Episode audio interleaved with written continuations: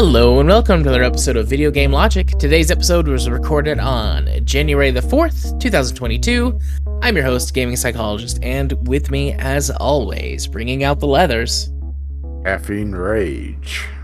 On today's episode, we will, of course, be discuss- discussing the games that we have played. Square Enix wishes us a happy new year and then ruins it. We'll actually be hitting those community corners from last week the battle for Bungie's soul, inside the studio struggle for a better work culture, and scientist who trains Rat to play Doom 2 says he may start a Twitch channel. And then, if time allows, tear. Rat and Tear. And then, if time allows, we will do a Steam Discovery queue. Timestamps will be in the show notes following their respective topics. Hello, Rage. Hello. How are you? I'm doing all right. Well, that's good. Hopefully, uh, there's the weather seems calm. It went from there. There were like three or four days of storms, and it went from being 70 plus degrees every day down to below freezing within like a day or two. It was Mhm. pretty, pretty, you know, weather whiplash. It was not pleasant, honestly. I mean, I, I like cold weather. Don't get me wrong. I prefer cold weather to warm weather, especially for the time of year that it is. But like that whiplash and those storms, and there were like Mhm. some tornadoes Good way to touched get down sick, right? good way to get sick, good way to spawn tornadoes, and I'm sure there were plenty of car crashes and outages from rain and ice and whatnot. Yeah, well, it- at least we weren't uh, in uh, you know, uh, Northern Virginia, right? That is true. What what happened in Northern Virginia? Uh, that- Uh, that's where that big uh, traffic jam happened because of the snow. Ah, yes, that that Uh, yeah, where people were stuck for ten plus hours overnight in their cars on the interstate. Yeah. Yeah, I'm just looking at the weather for the next yeah ten days on my uh, on my phone, and it's a roller coaster. So today was 46. Tomorrow it's going to be 50. Then it's going to drop back down to 32. Then to 27. These are all highs, by the way. Then back up to 45, 52 on the weekend with rain. Then back down to 32, 28, 45, 47. The fuck, right? Yeah. Let's see. I got 47 tomorrow. Or no, sorry, 52 tomorrow, 34 Thursday with a chance of snow. 31 Friday, 45 Saturday, 53 Sunday with rain, 43 Monday, 39 Tuesday, and on and on like that. Seems like Yeah. the coldest of the cold is past. If the high tomorrow is 52. Well, well, the fu- well, the fun part is that, you know, uh, snow Thursday night, going to Friday, uh, you know, pretty much uh, guaranteed with possibly a couple inches of accumulation. Then it all melts off Saturday. Sunday, there's uh, about half an inch of rain, drops back below freezing. So, yeah, perfect for all those bridges, right? yeah. and also let's be honest landslides because you know uh, that fluctuation between uh, high and cold uh, with uh, rain thrown in the mix as well uh, that's going to be fun Yeah. but hey remember climate change is bullshit Climate Because- change is a because- Chinese hoax. that because know that senator can find a snowball Damn. oh Debunked. you know this whole covid thing uh, somebody brought up a really good point is that if the human race couldn't get together on covid and unite to try to contain it we are early fucked with climate change Yeah. because this is uh, you know literally killing people in the hospitals right now never mind the fact that delayed care is also causing untold numbers of deaths then we're told well we need to do institute these changes so that you know 20 years from now you know it's not you know you know 50 degrees around oh wait right Yeah. but you know uh, that you know we- the weather pattern stabilize and start to go back to where we actually have four seasons. It'd be nice. I would like to have four seasons. Instead, yeah, the weather's gone a little bit schizophrenic. Yeah. Uh, actually, get bipolar, up and down. That's the case of bitch be crazy. It does indeed. There's uh while while we were talking about this, I went over to Reddit and there's an interesting as fuck post about what the world will look be like in a hundred years, and it's a snippet from a larger article. Somebody linked the source in the comments because you know all the real MVP is always in the comments.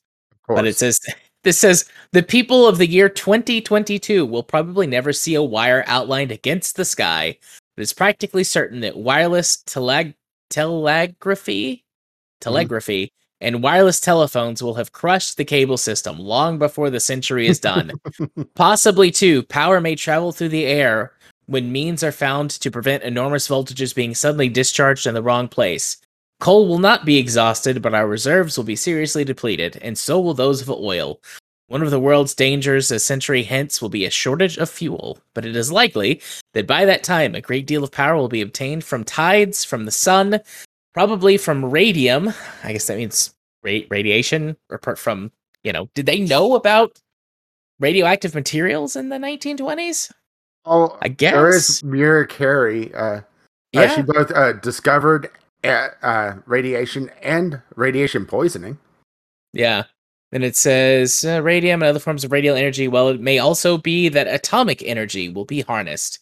If it is true, that matter is kept. And then that's where it ends. Is kept. Yeah. Well, just saw something interesting about uh, KFC launching plant-based fried chicken. Hey, if they could uh, make it so that it's juicy when it's severely overcooked, like their well, well, unlike their regular chicken, then maybe the local chicken joint would actually be decent. They're Sorry. building a KFC here in town. There Uh, used to be a KFC in Dayton, and then they got sold and turned into a Wendy's, and now they're building a new KFC. Well, they built a KFC, ironically enough, in the parking lot of what used to be the Kmart near me. so, right? Yeah.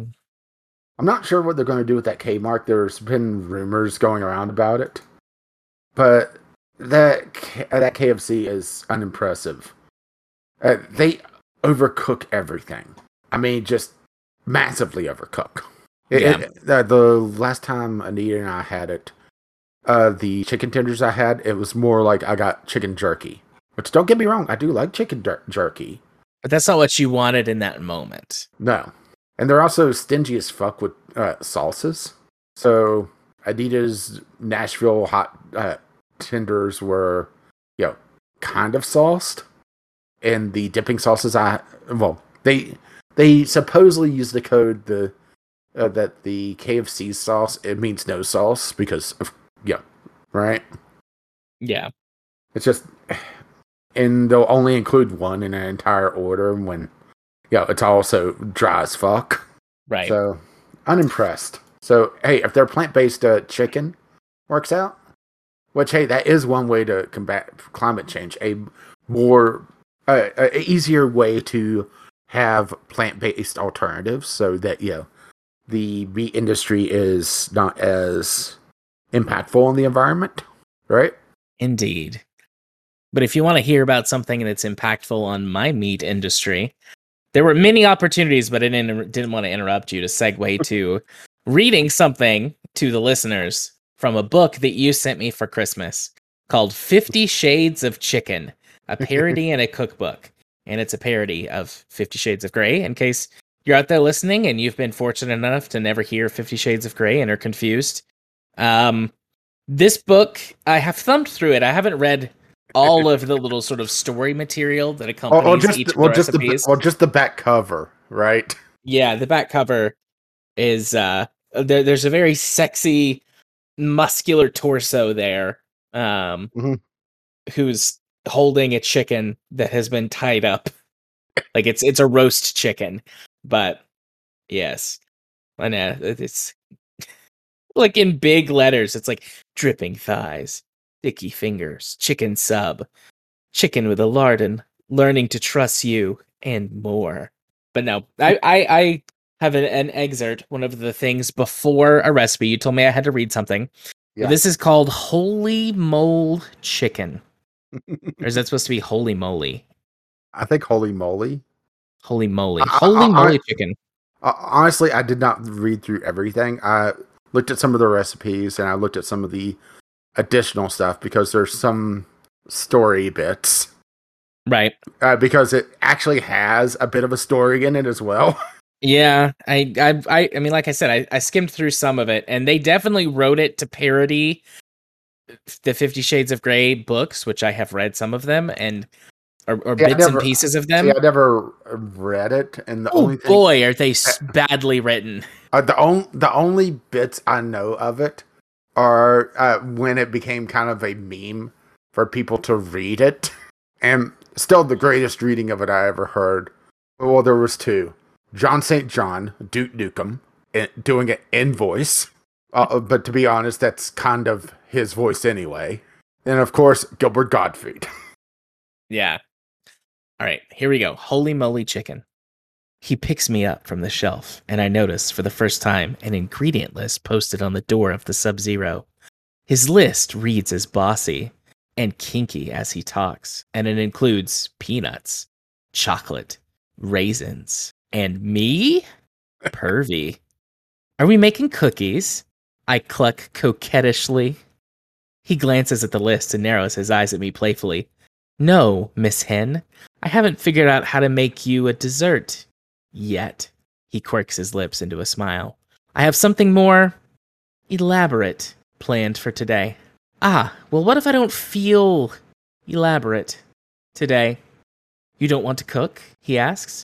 Not just cook, I murmur tentatively. Am I really going to ask? I see. He frowns. Okay, here goes nothing. I want you to make dinner with me. Simple, normal, unfinessed. His face clouds. Shit, this isn't going well. He cocks his head from one side to the other, and again. Geez, he's really discombobulated. You want candles and linen, hearts and flowers, he says. But I don't know how to do that, chicken. My tastes are very particular. I want you to taste only me. Taste me for what I am. Clean your plate. Mop up my juices with bread. He takes a dazed step back, and for a moment the air grows tense. Please? I whisper. I don't know, he mutters, and he stalks off to find something. My subconscious is hopping mad. Now you've done it. You've made him chicken out. But he returns with that foxy look in his eyes. His apron hangs off his hips in a way that makes my whole body gabble with glee. He's holding something. It's a chunk of chocolate. Oh shit, he really knows how to distract a girl. I still wish he'd make dinner with me. With me tasting like me. But maybe it's okay to let him cook me if there's chocolate involved. Just this once. so there you go. I, I take it this is going to be a thing for a while. Oh, hot damn, son. I'm my my loins are tingling. I'm gonna be reading this for a while. yeah, no, you know me quite well. It, it was so fun to read. I hope it came across like just mm, sensually. Yeah, you're so going to get uh, a talking to from the HR at work after I'm sh- tomorrow. I'm sure it'll be all right. Uh, so, so you, I heard you were t- showing people a cookbook. Why, yes, HR lady, it was a cookbook. Would you like to see my chicken cookbook? It's very saucy. Then I then I get fired. I would need a lot more than a cardboard box to get my stuff out of the office. I got a shitload of stuff there. All right. Uh this is I- I probably going to forward be to the sticky fingers. Yes. this is probably going to be the longest intro to the games we played that we have ever had. We're at 26 and a half minutes thereabouts. Uh, and some of it was us talking before we even started, but surely we're 15 plus minutes in now. So, you ready to talk about some games, Rach? Sure, I guess. All right. So, I'm going to I sandwich need you a breather today. anyway because whew, Yeah. Yeah. you hot get- in the kitchen now. getting all hot and bothered, huh? So, uh, so I'm gonna sandwich you today. So, unless you really want to go first and then have me double up, uh, I will go ahead and start. Nah, go for it. All right. So I've got two games I'm going to talk about this week. The first one is Mecha Knight's Nightmare. I picked this up on the Steam sale along with some other games, which you will be hearing about over the course of the next few weeks. Um, I have played a lot of games the last two weeks. Uh, nice to play a bunch of different games again instead of just like sticking to one or two like I have been for a while. But anyways, Mecha Knights is interesting. It's it's a mix of several different games that's produced by a small dev team and self-published. Um, that is pretty decent. So it's it's a mix of armored core, um, uh, Earth Defense Force, and Attack on Titan. Um, the armored core part comes from the mechs, just or the mecha rather. This is this is mecha, not mechs. There is a difference, um, although I wouldn't take anyone's head off if they got them confused. But anyways, it, it's you know the mecha are pretty heavily inspired by armored core.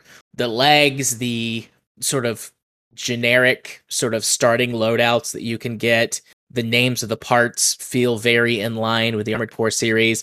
The movement system is fairly light and floaty. And while, you know, if you get bigger, heavier mech chassis, you move slower. But generally speaking, you know, everything has got little boosters equipped to it so you can zip around. There are um, both as like sort of a uh, just like a skating type of thing over the ground so you move quickly. You've got like hyper boost you can do to move super fast.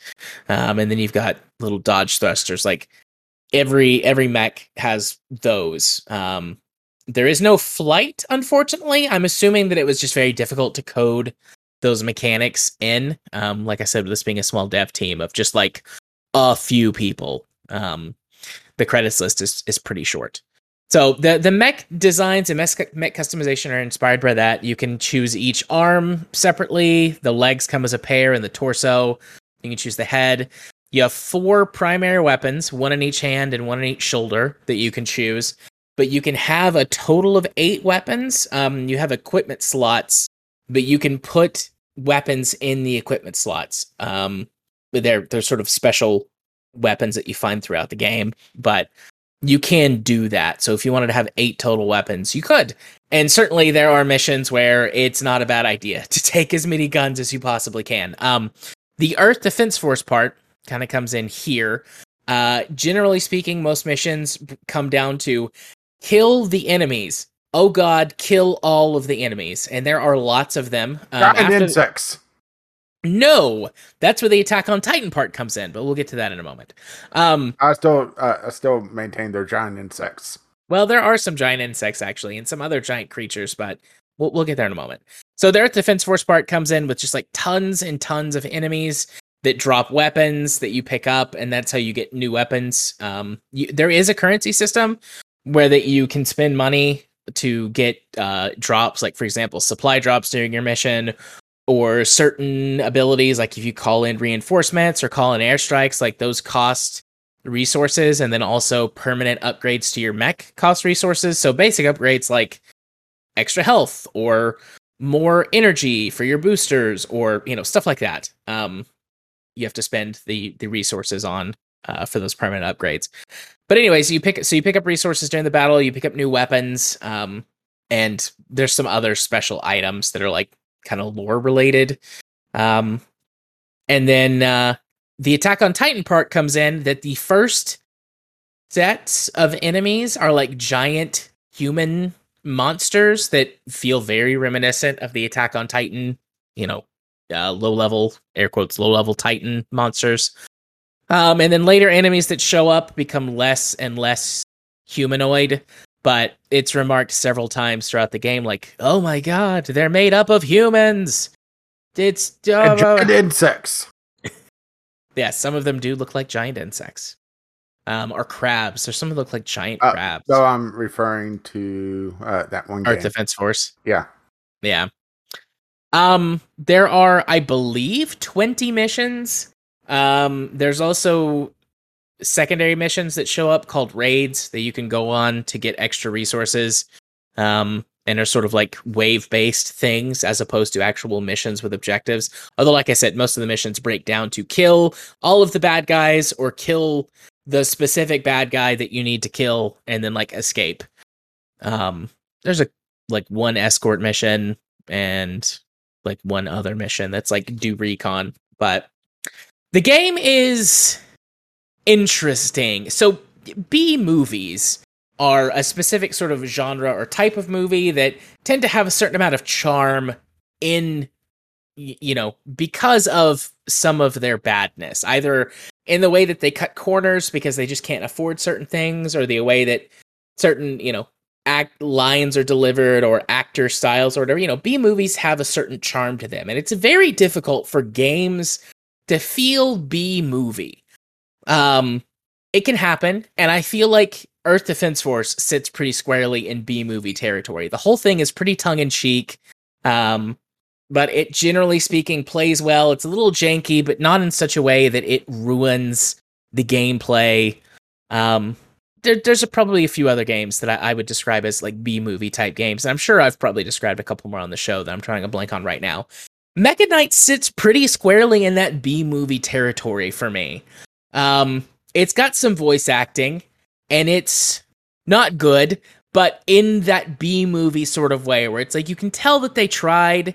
It's kind of charming. The quality is good, but it's also like overacted. And I find that charming. The mechanics, like all of the bad guys, like, or, you know, all of the enemies move and behave and fight in such a way that has sort of a jankiness to it.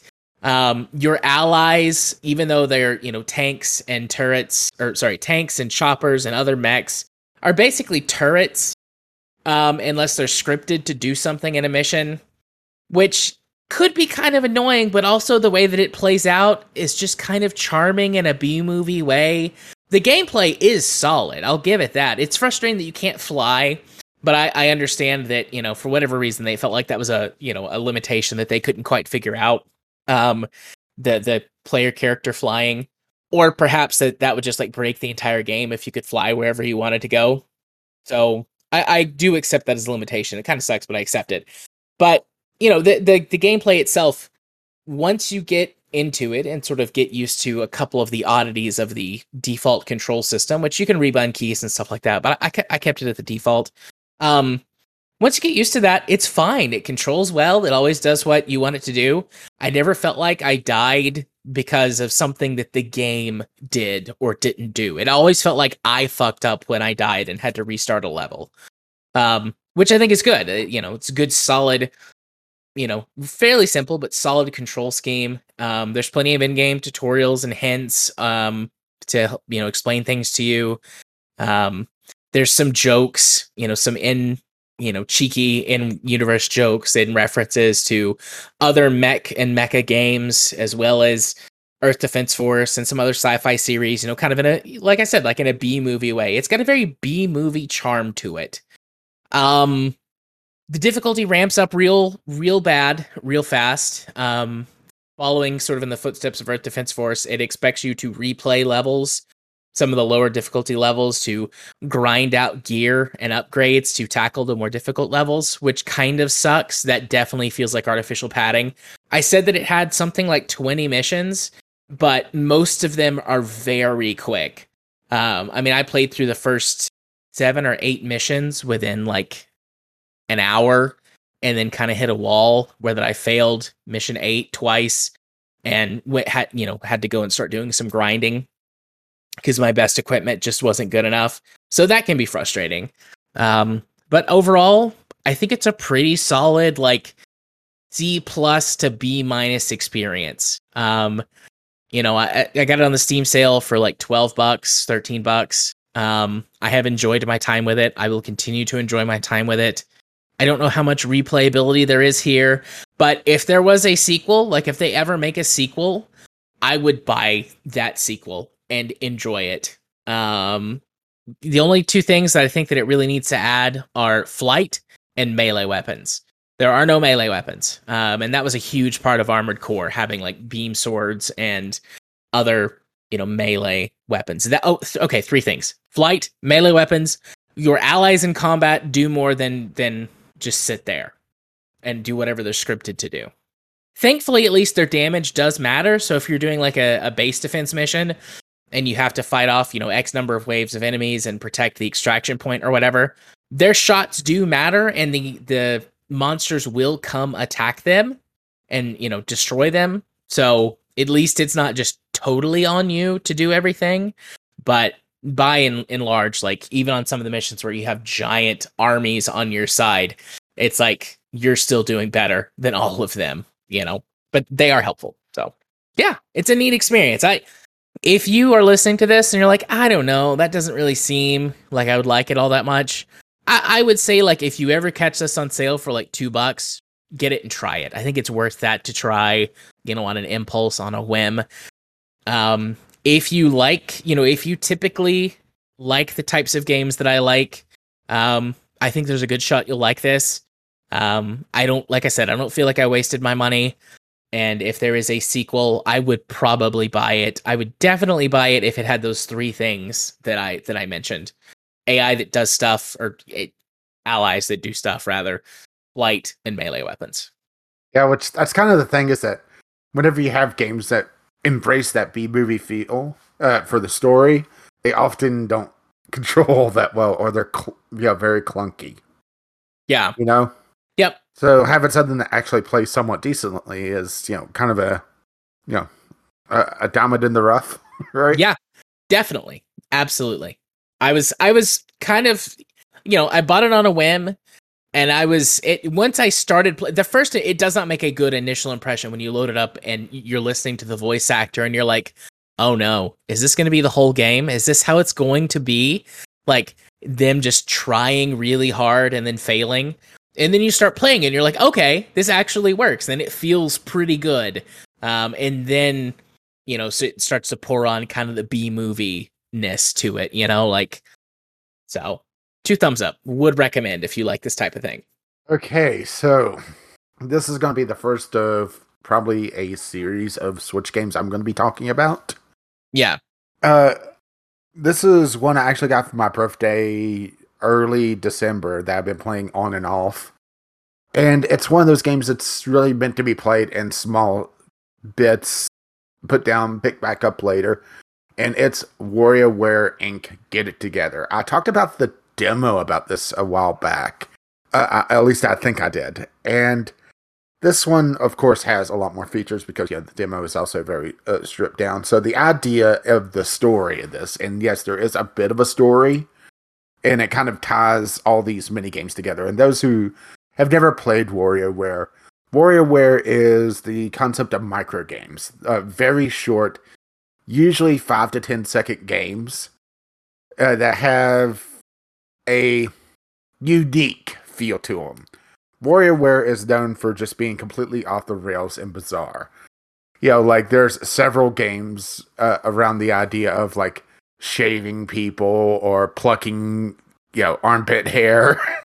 uh, there's some games are uh, kind of ports of old concepts from NES games, like uh, guiding Samus uh, in the original Metroid uh, and her morph ball to uh, the exit of a uh, level.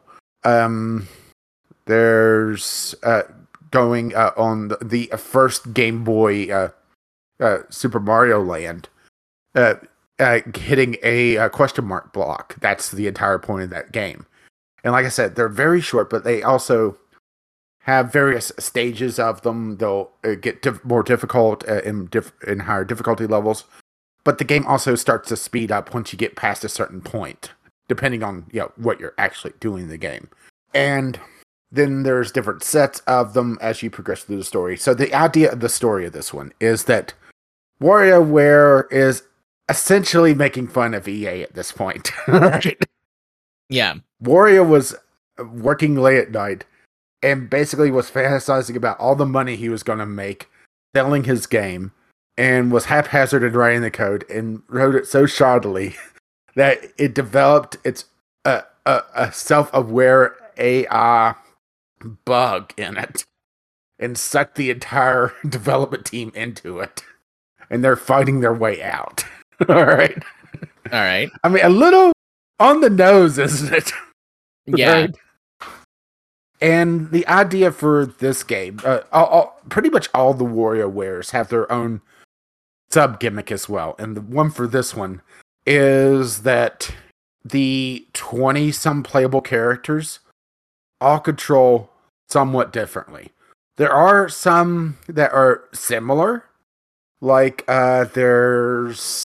I need to bring up the character list because this is one of those things that I don't know the lore of WarioWare Oh God, I don't either. uh, well enough to be able to name the characters off right away. So Uh, Wario can fly. He has a jetpack that uh, allows him to fly and do a charge attack like the in the old uh, War uh, Super Wario Land games. Yeah. Uh, there's 18 Volt who just kind of sits there and can launch a CD uh, as a projectile, and he could all and the C- if the CD hits something that could be pulled back to him, it'll pull him back to him. But also, if you have to move in the level, you have to aim at rings to basically grab and pull yourself to. And then there's others that are are, are kind of irritative of one another. So there's a cricket that is essentially a Mario clone, where you know it's your traditional you know run and jump uh, platformer character, you know protagonist. But then there's uh, Master Mantis who uh, could do that, but also if he jumps high enough, he's able to attach to the ceiling and run along the ceiling upside down, mind you. right? Well, that's fancy. There are some characters that are essentially two halves of a whole. There's Dribble and Spitz that uh, both fly around. Dribble uh, always shoots to the right of them, and Spitz always shoots to the left of them. And they're meant to be controlled together by two different pl- people. It only and if there's only one player, you only control Dribble and never control Spitz unless there's some sort of weird, um, you know, challenge going on. And there's another pair of ninjas that do the same thing. Only instead of being able to fly around, they are constantly jumping. Uh, are some that uh, uh, essentially swim through the air. Uh, uh, one that teleports to a location and then you know falls down to the ground. Mhm. And they all have different strengths and weaknesses based on the mini game. So or micro game, I guess I should say. So you know, like Wario being able to fly around might have an advantage in one game, but if there's like a bunch of spikes or something, uh, then as you speed up more and more, he may be at a disadvantage and may be better for Ashley, who also can fly around but also has a projectile that she could fire off uh, to uh, uh, bring the item to her. It would be uh, better off, or you know, have like you know, um, is it 18 volt or no, it's not eight or five volt. Sorry, there's several that are based around batteries. Uh, five volt who just could teleport, right? Well, that seems pretty useful. Yeah, but for other games, it's not as useful because uh, sh- she's vulnerable and just sitting there until she uh, teleports, and it kind of you know throws off a shockwave attack, and then she just drops down to the ground. So right, Gotcha. and there's one that's essentially a uh, a Flappy Bird. You know, she could walk along the ground very slowly, but if you press the action button or the jump button or whatever you want to call it, so basically jump up in the air and sp- uh, spin the propeller on her hat. And uh, then slowly drift back down, and you're able to control her going left and right. Like I said, very varied amount of characters, and as you progress through the story, you unlock more and more of them, and some of them are very challenging, but they have their strengths, but also they're more useful in the challenges. So there's a weekly online leaderboard challenge that, uh, depending on what's going on, you can choose characters. There's uh, some challenges that are locked in. Like last week's was playing through the three levels that are ripped from Super Mario World as three set characters. Uh, and it's basically best time. Uh, uh, uh, the better your time, the higher up on the leaderboard you go. Yeah. And I actually got A rank on that one, which is the highest, uh, essentially, yeah, percentage or percentile. And uh, the higher the rank you get on the leaderboard, the more WarioWare coins you get, which is its own currency for being able to go into the in-game shop. There's no microtransactions on this, thankfully, right? uh, and buying prezzies, which is given to the different uh, uh, cast members to level them up, which for some of the challenges increases the score that they get. Like this week's, it's uh, one that you choose a character, and the higher level they are, times their difficulty is their overall score they get per level, and yeah, essentially a higher level character will score better, even if they're an easier difficulty. Because right, Uh, there's various two-player modes. I haven't actually gotten Anita to play it just yet because it's one of those that I think she's going to have to sit down and feel, get a feel out for the characters first. Right. Uh, but there's like volleyball games that you can play in it. Uh, um, there's keep up that you can play in it, and it's the, the idea is that you know, uh, both cooperative and competitive. There's a two-player mode where you get assigned essentially a random character out of two or four. It actually plays up to four character, four people at a time, Mhm.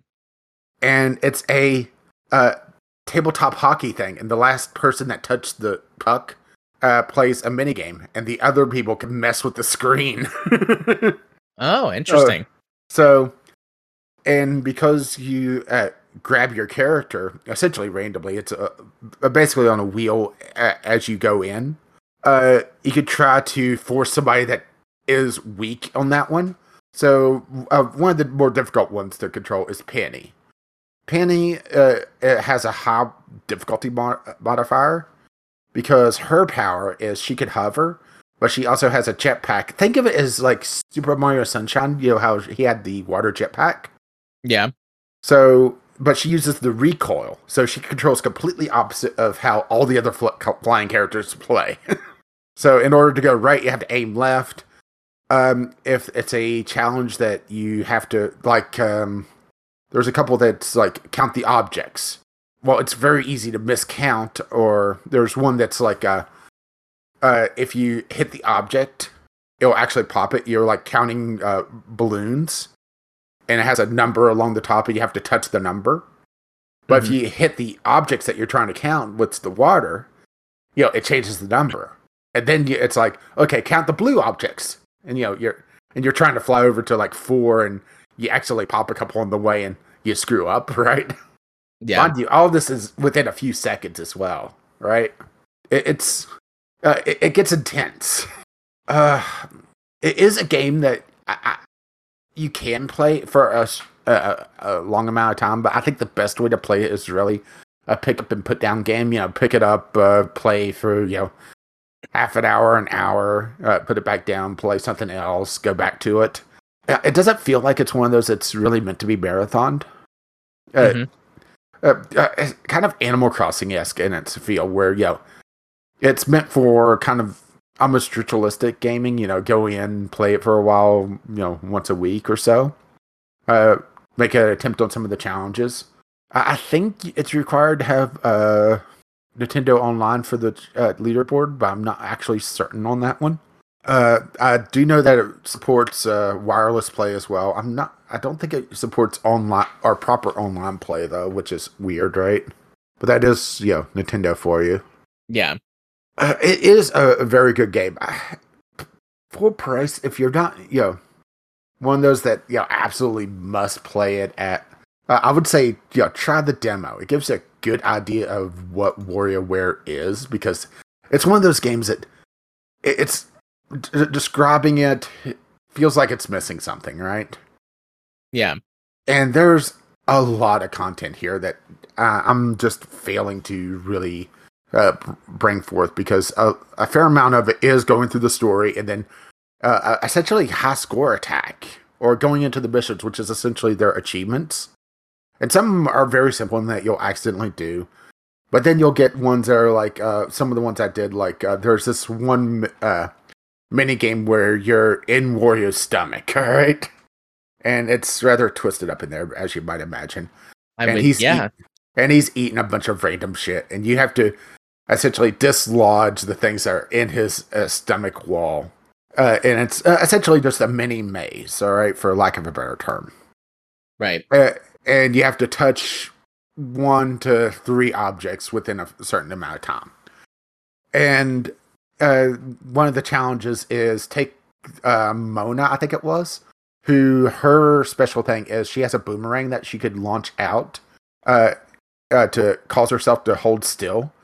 Otherwise, she's constantly in motion, which, you know, in of itself uh, brings its own challenge Right.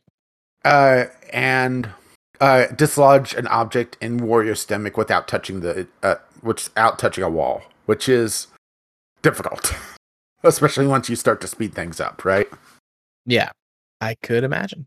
Yeah, and there's constant, you know, uh, Wario Cup. Uh, it's a, a weekly cycle of things. There's the variety pack, which has various mini games and some things that aren't in the actual full on rotation.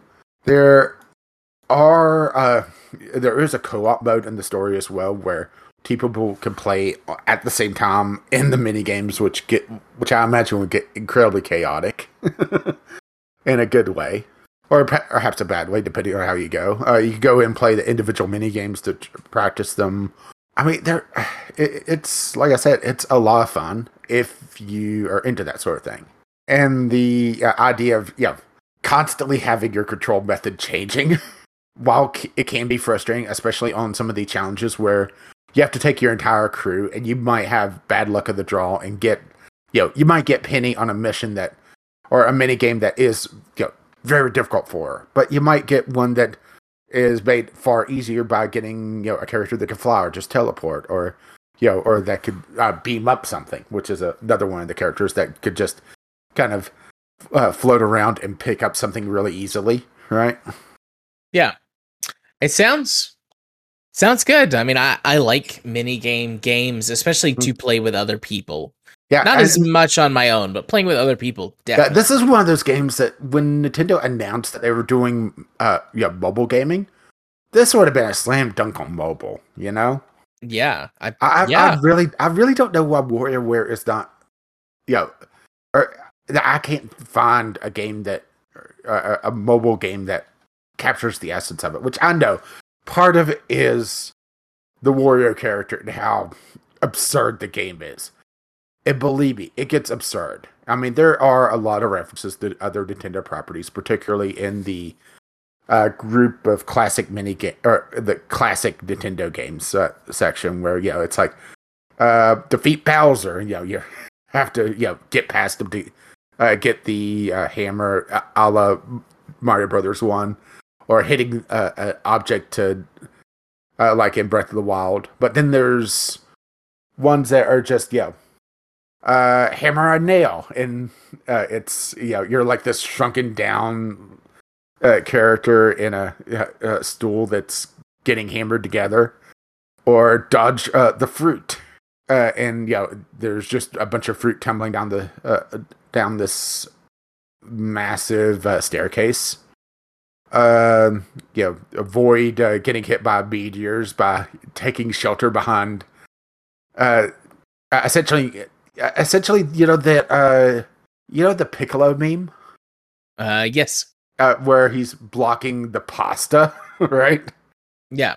Uh, essentially, that is one of the mini games or micro games. You know.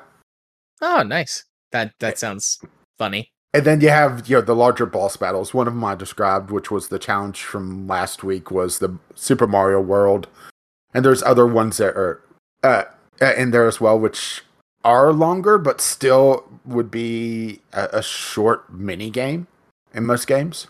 So there's you know like a, essentially a boss battle. There's one where you're juicing fruit and you have to uh, stomp on fruit, and depending on the character you have, that could be uh, made a lot easier, made a lot tougher.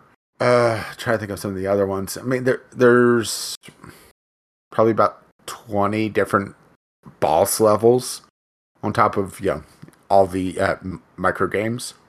Yeah, I will say story mode is a bit short, but that story mode is more just there tying together the different groups of mini games or micro games or I keep using mini games when not meaning to say micro games with this thing because right it's essentially there to give a bit of a narrative uh and really the kind of the meat is going into the Wario Cup and you know play, doing score attack.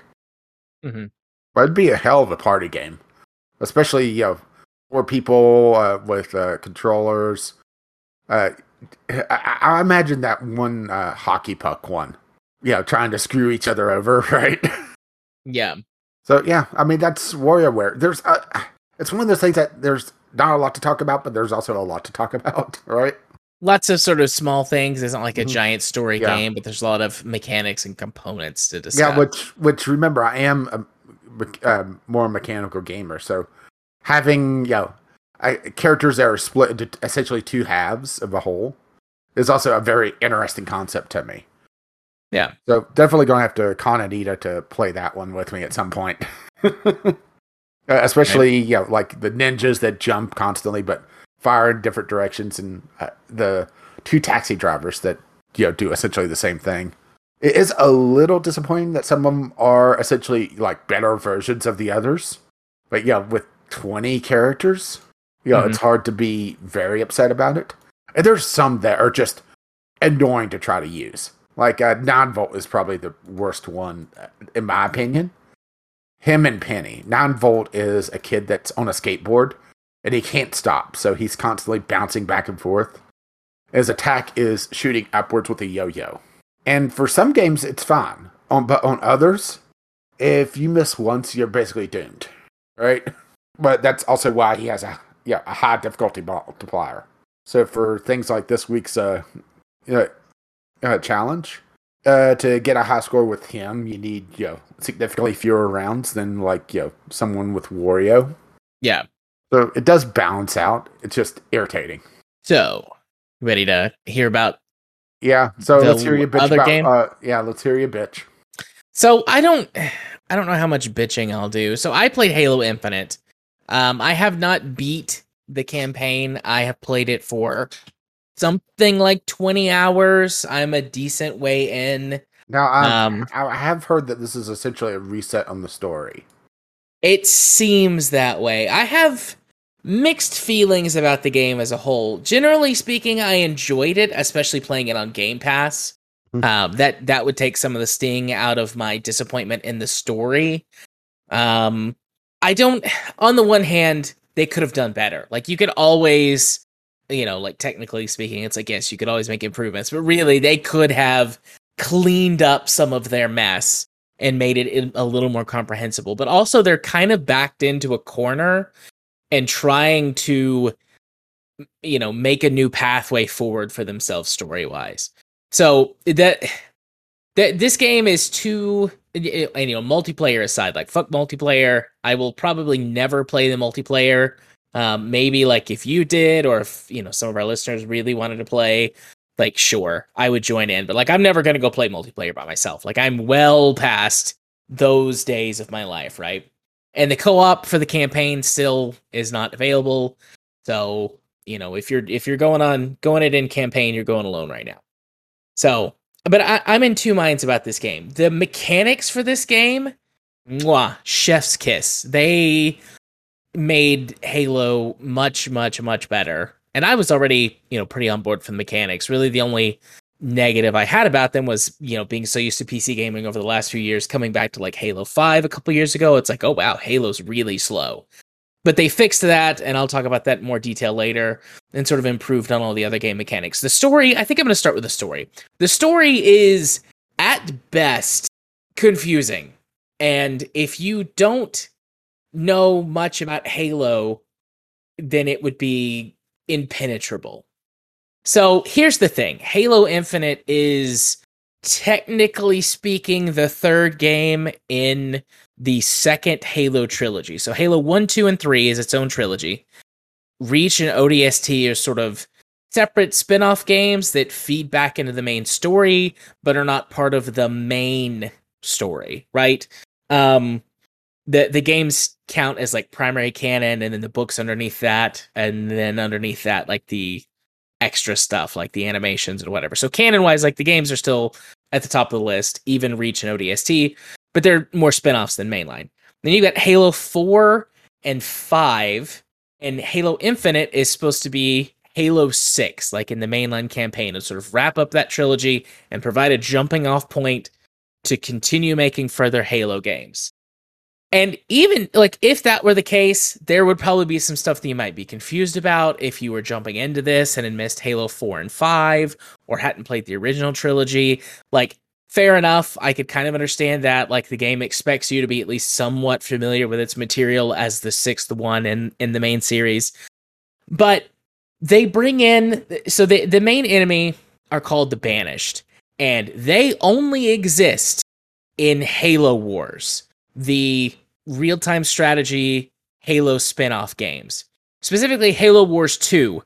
The main bad guy in Halo Wars 2 is not the main bad guy in Halo Infinite, but is referenced hardcore like constantly. And if you don't know who this dude is and where he comes from and what his deal is, you're going to be lost other than the fact that like all right, these guys are the bad guys. They're all the aliens that were in the covenant.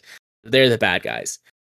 On top of that, to know what's going on with Cortana and the whole point of this is it's like you get a new Cortana who's like Sobei and she's like you know young and a little bit naive and it's like that whole thing like how you got here and why you have new baby Cortana instead of old Cortana It's be crazy. it's in a book. If you want any of that backstory, you got to go get one of the Halo books. Specific, there's like another trilogy of books that explains what happens with the AI and what happened with Cortana and what happened between Halo 5 and Halo Wars 2 and Halo Infinite. And it's like, I'm a big Halo fan. I've read, mm, I think, all of the books up to the year like 2016. And then I kind of dropped off the series. I, I own and have read all of the graphic novels that exist up to that time. I have played all of the games, you know, etc., etc. And I went into this going, wait, what? Who are these people? Who is this guy? What's going on? Hang on. Why are we here? Why is why are we on another Halo ring? What happened? Didn't we blow those up last time? Who's why do we Well, have they're weird finishing the fight. right? So, Halo Infinite is trying to, I create a new jumping off point into the series, and what they're trying to do, I think, is bring all of this stuff to one point at Halo Infinite, and then use that as a springboard for future sequels. And this made me want to go play Halo Wars 2 again to refresh myself on like the main bad guys and stuff. And I'm not going to talk about this that this week probably in two weeks because next week we're doing the VGL awards. But probably in two weeks I'm going to talk about Halo Wars. But like Halo Wars 2 explains a bunch of stuff going on in Infinite, who the main bad guys are, why you're on an- another Halo ring. That's Halo Wars 2. Why um like some of the stuff that happened with Cortana. I haven't read the books. I might, I might not, but I assume that story leads into here. And then the remaining hanging threads from Halo 5 are all coming out in Infinite. And it's like like I said when I started talking about this, on the one hand, I kind of get it. They had been painted into a corner and they want sort of a new jumping off point to start telling new stories with new technologies and new, you know, this and that um, for a new generation. But on the other hand, y'all could have done a much better job, even if it would have been frustrating or annoying. Like I think that that I would have bitched about this too if it was in the game, but I would rather be bitching about the, them like having like a primer that caught you up on what was going on. I would have bitched about that, but I would have liked that more than being confused for hours and then having to go play another game and then peruse the wiki to get caught up on what was going on. So, for better or for worse, the storyline at best is a convoluted mess. The gameplay A plus. Love it. The game the moment to moment gameplay in Halo Infinite is chef kiss beautiful. First of all, they added a grappling hook. Any game that adds a grappling hook that lets you effectively Spider-Man around the map, two You thumbs Spider-Man? up. Yeah, Spider-Man lets you effectively Spider-Man around the map. Two thumbs up. Love it. It's great. Um, even you you gain upgrades. This so Halo Infinite is an open world game, but an open world in the sense of when open world games used to be good and open and not just populated with towers to climb to give you all the little points to go explore. Um, there is some of that, but for the most part, it's an open world game that you can explore at your leisure and find secrets and Spider Man around and find new ways to get to where you want to go. All that's good. Um, you you do find things where you can upgrade your abilities and your gear, and you do find things that apparently like carry over to multiplayer again, which I will never touch. So fuck it. Um, but it is good. You you have a there are a series of of abilities that you get. Um, so some things are gone. Like you sprint. Uh, at one point, sprint was like an armor power, but you can now sprint till your heart's content. No worries. Um, the shield can be upgraded now to work sort of like an overshield that's kind of on all the time. It's just an upgrade that you can get. Really good, handy. Need that for boss fights. Um, you've got the grappling hook, which can be upgraded with a number of powers. Like, it, but you know, by default, it's a grappling hook. You can pull yourself around. You can grab objects and pull them towards you. So you want a gun, but it's out of reach, or you know, an enemy just died and you're like sprinting away, but you want to get his gun before you get killed by like the hunters or whatever. You So just you can grapple, Scorpion it. huh? You get Scorpion it. Yep. Yo, get over here. get over here. You can do that. Um, there are lots of of materials in the world that can be thrown, different types of bombs and explosives and other sort of traps that you can pick up and throw. You can grapple hook all of those to you and then throw them at enemies. Very handy. You can grapple hook yourself to enemies and pull pull yourself in for like an immediate uh, melee attack. Um, your grappling hook can, can be upgraded to allow you to wheel yourself in like faster and do sort of like a ground pound that damages enemies around you. You can do like an electric shock that will stun enemies for a few seconds. So that's good. Then there's like a um uh, like a radar drop that you can do that initially just uh lets you see cloaked enemies in the world, but then it can expand its detection range and then it can show you secrets and then it can serve as like a decoy for, you know, the enemies will be attracted to. Some other neat stuff like that. Um you can get like a sort of a directional shield that you can drop down, like a barrier um, that as you upgrade it, it gets stronger and larger and can throw it farther and then can reflect incoming fire back at enemies. So neat stuff. Um, they have added and removed, you know, changed, added and removed weapons. Uh, I miss a couple of weapons that are gone, but for the most part, um, the weapons that they added are are really good, and they added variants of weapons now. Um, it since it's an open world and there are things that you can do, you can discover upgraded variants of your weapons. Well, not upgraded; they're different. Um, they have different properties. So the original weapons could still be useful. For example, the assault rifle, like the upgraded version, uh, gets a, a sort of a range boost. Um, you know, it's more accurate out to a longer range um, and it does a little bit more damage, but its fire rate is slower. So, depending on your play style, you might prefer one over the other. One is not specifically a flat upgrade, so that's good. Um, gives you a lot more variety. AI is smarter on both fronts. Uh, you have friendly human AI, uh, which can um, they will automatically pick up weapons from the battlefield that they deem to be better than their own. So, Oh boy, right? yeah, it's it's really nice actually in practice. Um, every once in a while, they will drop a weapon that I'm like, no, this weapon is good and appropriate for this situation, and pick up one that's for the particular situation, like objectively worse. Or time to Like- pick up the grenade launcher and you know try to snipe somebody. Or it's like, no, we're in an enclosed space. Oh, you're gonna pick up that rocket launcher and shoot the wall in front of you. Cool.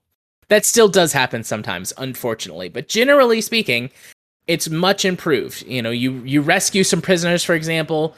They run will run around and pick up, you know, whatever weapons are by them initially, and then they follow you to safety. And you know, you kill an elite, and maybe you don't want his gun because you've got I don't know a shotgun and a sniper rifle, but he dropped like that carbine.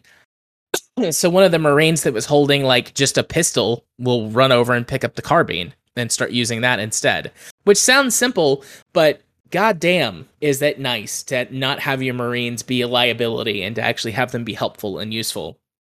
They will regularly pick up enemy grenades and use them drive enemy vehicles around um work to open doors for you um, and take down barriers that like might prevent you from getting into rooms. They point stuff out to you, like, "Hey, I hear something over there," and it's like you know where a secret is, um, or you know a, a hidden thing like a, an audio log or an upgrade or something. All very nice things, but also the enemies do that too. You know, if uh, you kill an elite and he had a rocket launcher, a grunt will dump his pistol and pick up a rocket launcher to shoot it at you, or you know, the Covenant version of the rocket launcher. Um, so you know, it just because you've killed all of the elites and the brutes, like grunts will walk over and pick up the better weapons and still try to shoot them at you. So that's neat though. I like that.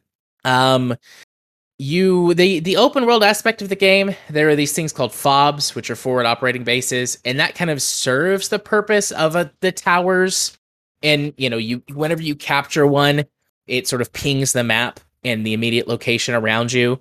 But it really only reveals like big missions, um, or you know mission areas to go to. Uh, you still have plenty of exploration and discovery to do. Uh, rescuing marines, for example, like they'll tell you where something is and it'll reveal it on your map, as opposed to just like, ah, yes, I climbed the tower and got all the information. Some things are naturally revealed by completing other missions. Like hey, at one point, you take out a um, what is it? Like a communications depot. Like you you capture it, and they were like using the, all of their comms equipment to like spy on the your troops. But then it's like, oh yes, we've captured this facility, so now let's spy on them and then it reveals the location of a couple of like assassination targets that are in you know various parts of the map and you can go take those guys out. Um the open world stuff works fairly seamlessly. Um every once in a while you'll get sort of like loading as you hop into an area that is quote unquote supposed to be open world but really it's kind of a sectioned off mission area and it's loading the mission stuff while you're there. Um, there are occasionally segregated you know, classic Halo linear missions. The first couple hours of the game are like that, and then whenever you go after some of like the key bosses in the game, it takes you to a separate area that's like, okay, we're gonna do a classic linear Halo mission now. But uh, you can get vehicle drops to explore the open world, everything from you know the ATVs to tanks. Um, you've got a new sort of quirky sidekick um, who is a Hispanic man who is unfortunately a bit of a stereotype. Um, but he's nice enough. Um, and uh, he has, you know, quippy, quirky things to say as he flies you around the the Halo ring and drops off gear for you. So, gameplay wise, moment to moment gameplay, great, excellent. You know, the the game speed is faster, which feels better to me. More options for maneuverability. They all work really well together. Spider-Maning with the grappling hook, A plus, two thumbs up. Guns feel good. Um, good variety there. Story, hot mess express. So, I mean, if if you're listening and you like Halo or you like first person shooters and you have Game Pass, there's no reason to not play it. It's certainly not a game that I would say avoid it at all costs. If you don't have Game Pass and you would be buying this, uh wait till it's on sale. At least 50% off, maybe more. Being a story and, guy. And the fact that, you know, you're going to have to wait for somebody to make a, you know, video to catch you up on the story, right?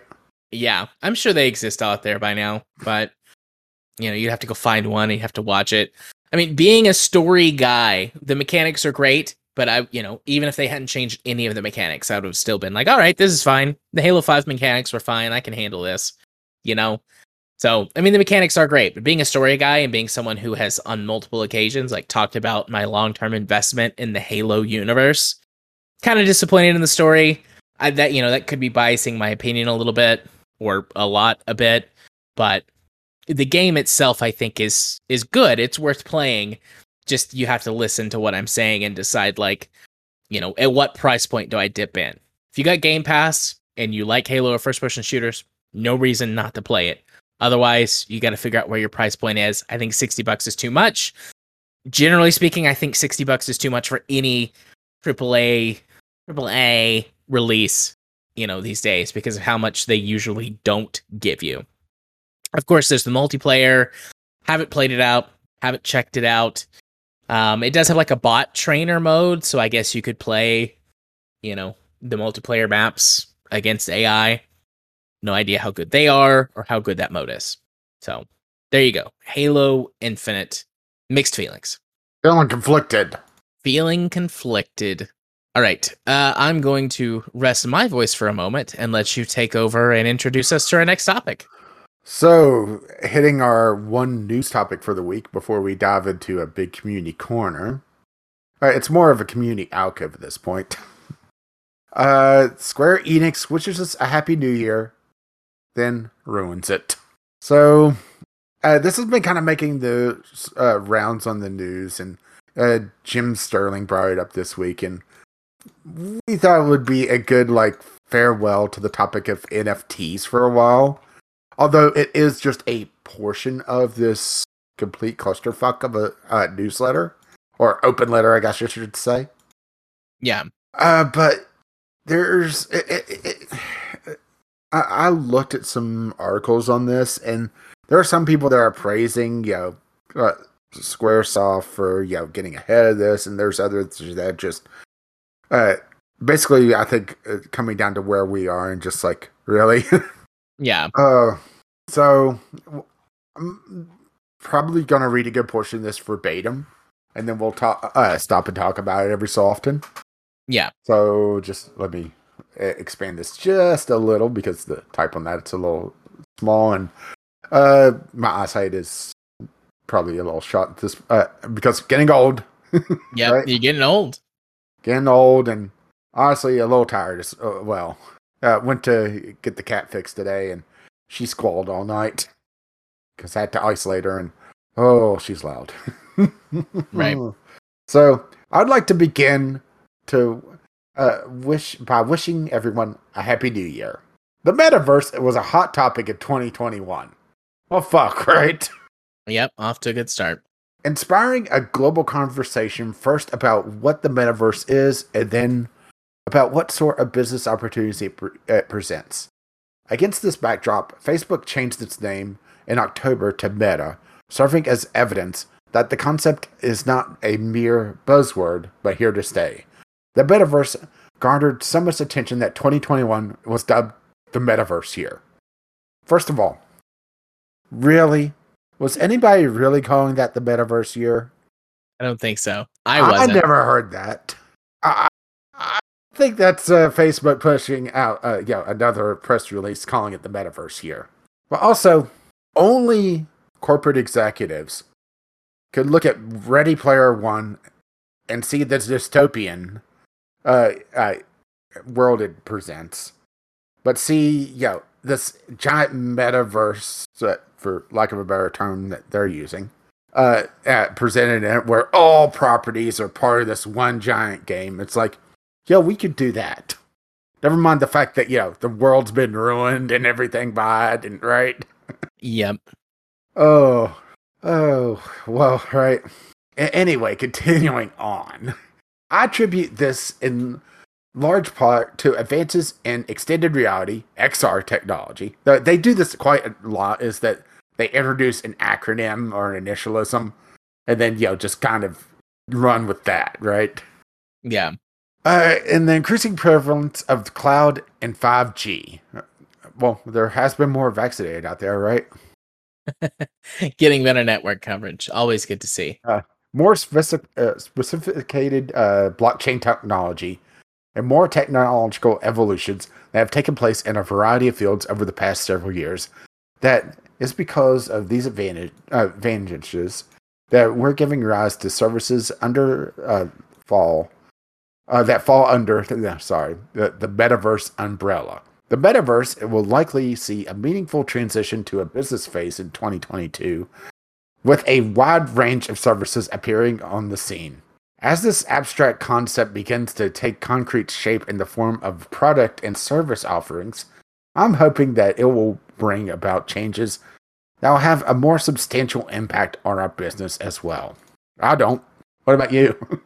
I don't either. I, I'm- mean, first of all, he, he talks about how it was the you know the metaverse year last year, and now it's well, we hope that it you know becomes more concrete, right?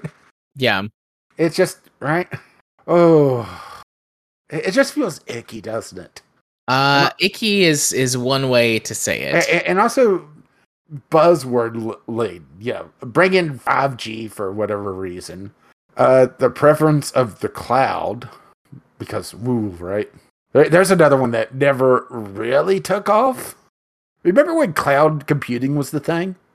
Everybody Well, I was talking about that. Cloud like that- computing is a thing. Yeah, yeah, like- but I'm talking about in gaming. oh, yeah. Remember that one E3, you know, Xbox came out and talked about how uh, their console was going to be the cloud. I still think that's where we're going. Honestly, I think Xbox was a little ahead of its time on that one, but I, you know, we digress. Yeah, but I also remember the E3 that they uh, showed off the HoloLens before the military bought it up. Yeah. Oh. So uh, let's dive into this one. Another term that gained uh, quick uh, that uh, uh, oh, this is just Do you want me to take just- a turn? no no it's just uh, the way he writes this. It, it makes me throw up in my mouth a little bit. Fair Another play. term that gained quick currency in 2021 was NFT, non fungible token. The advent of NFTs using blockchain technology significantly increased the liquidity, uh, liquidity of uh, digital goods, enabling the trading of a variety of such goods at high prices and sparking conversations of the world over. I see 2021 not only as Metaverse Year One. Sorry, I had to stop to throw up in my mouth a little bit there uh, but also as NFTs year one, given it was the year in which the NFTs were meant were met with a great deal of enthusiasm by the rapidly expanding user base of self-trading uh, dipshits there, uh, inflating the value and ripping people off. Oh, sorry, editorializing a little bit. Uh, however, we do observe examples here and there of overheated trading in NFT-based digital goods with some speculative overtones, regardless of the observed value of the contr- of the content provided. This obviously is not an ideal solution, but I expect we'll see an eventual right sizing in digital goods deals as they become more commonplace among the general public and not just my shithead friends that you know are ripping people off. Oh, sorry, editorializing there, allegedly. Uh, with the value of uh, each available content corrected uh, to their true estimated worth, because yeah, true estimated, right? I look for them to become as familiar as dealing in physical goods. right? Go on. Let's get through this. We can do this together. it's okay. I'm here for you, sweetheart. I'll let go of my hand Never. and take your other hand off my ass. To address these changes in our business environment, the medium term uh, business strategy that we unveiled in May 2020 inv- uh, invented AI, the cloud, and blockchain games as new domains on which we should focus our investments. And we have subsequently begun aggressive uh, in our uh, R&D of, uh, efforts and investments in those areas. In the AI space, we've established Square Enix AI and Arts, uh, Alchemy Co. AI and AI, A- AA, right? Yep. It's just what? I mean, part of me thinks this is a joke, and it should have been released in April, right? Alphabet soup. I'm used to dealing with alphabet Mhm. soup for my profession. Uh, uh, well, they released this in March 2020 to pursue uh, development efforts in a wider field of entertainment AI, rather being constrained by traditional concepts of gaming AI, because, you know, constraints, right?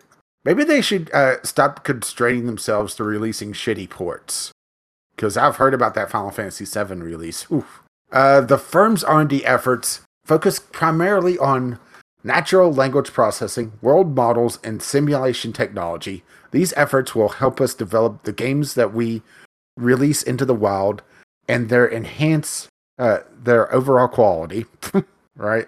Mhm. But that is not all. By incorporating the output of these R&D efforts into virtual avatars and everywhere, we plan to apply that output to a wide variety of content, provide the relevant technology to other companies with a view of leveraging those R&D efforts across the entire digital imp- entertainment business.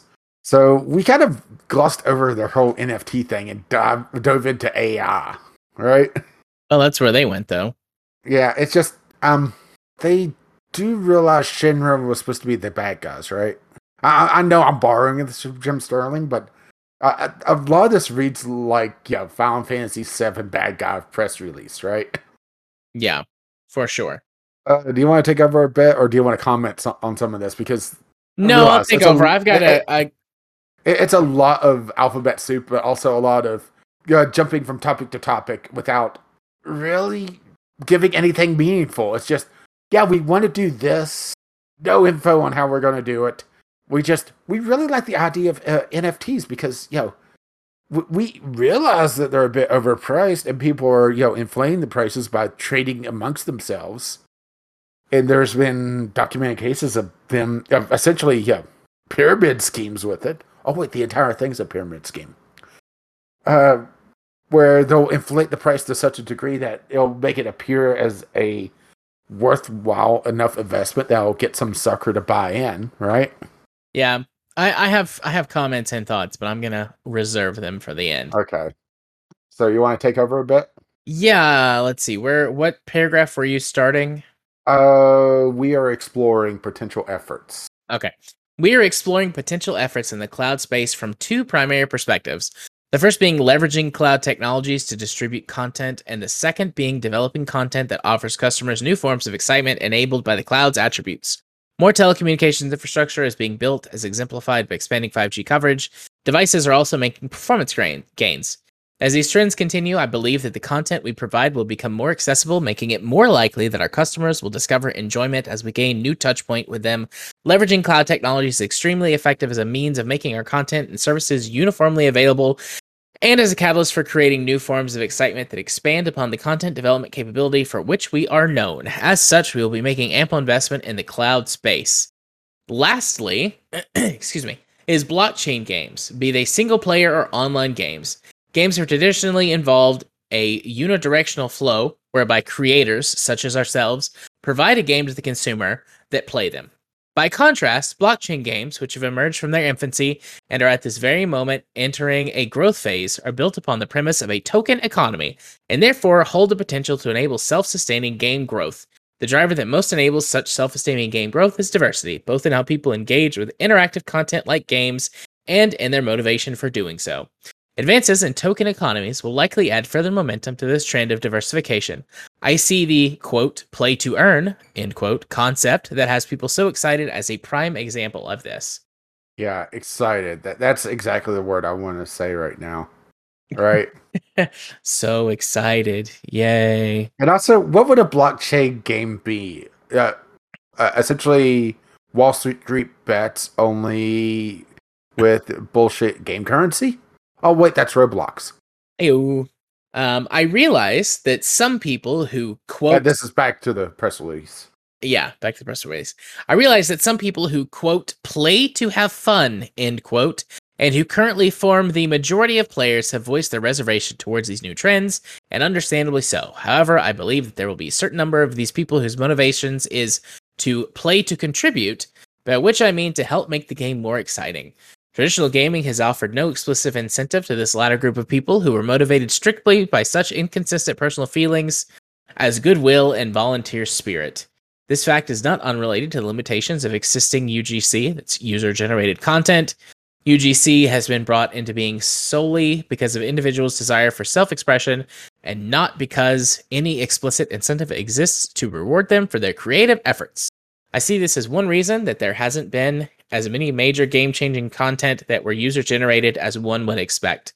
Um, there's entire fucking genres that are yeah. based off of user generated content. Let's pick one almost at random MOBAs. Or how about another one? Battle Royale. You know, one of the hottest ones in gaming, as much as I dislike it, right? Absolutely. I had a conversation with somebody about Battle Royale games today. Like in my my real life space. Uh, we're we're almost to the end, people. One more big yeah. paragraph and then one more tiny one. However, with advances in token economies, users will be provided with explicit incentives, thereby resulting not only in greater consistency in their motivation, but also creating a tangible upside to their creative efforts. I believe that this will lead to more people devoting themselves to such efforts and to greater possibilities of games growing in exciting ways. From having fun to earning to contributing, a wide variety of motivations will inspire people to engage with games and connect with one another. It is blockchain based tokens that will enable this. By designing viable token economies in our games, we will enable self sustaining growth. It is precisely this sort of ecosystem that lies at the heart of what I refer to as decentralized gaming, and I hope that this becomes a major trend in gaming going forward. If we refer to the one way relationship where game players and game providers are linked by games that are finished products as centralized gaming, to contrast it with decentralized gaming.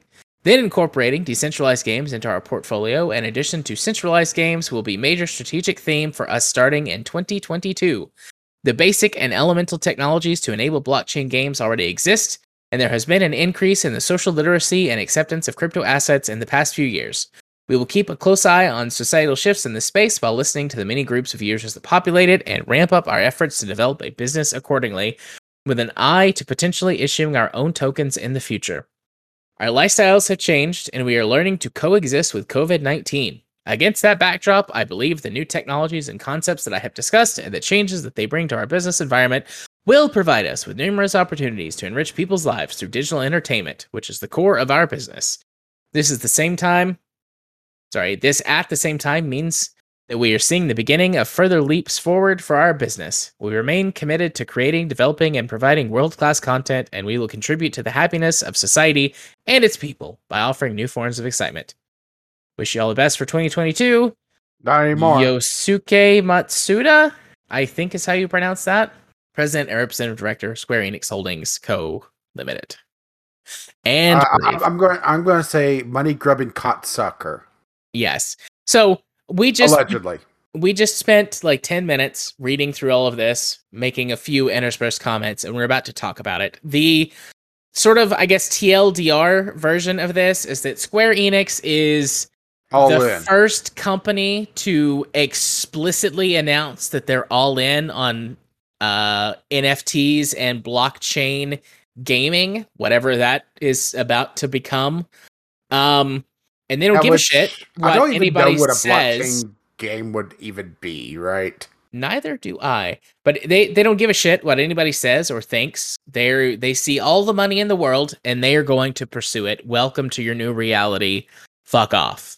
Like that's you know, that's that's the subtext here. So yes. Yeah. I don't know what blockchain gaming could be. Maybe you could do something legitimately interesting with it. I don't know. I don't want to write that off as an impossibility.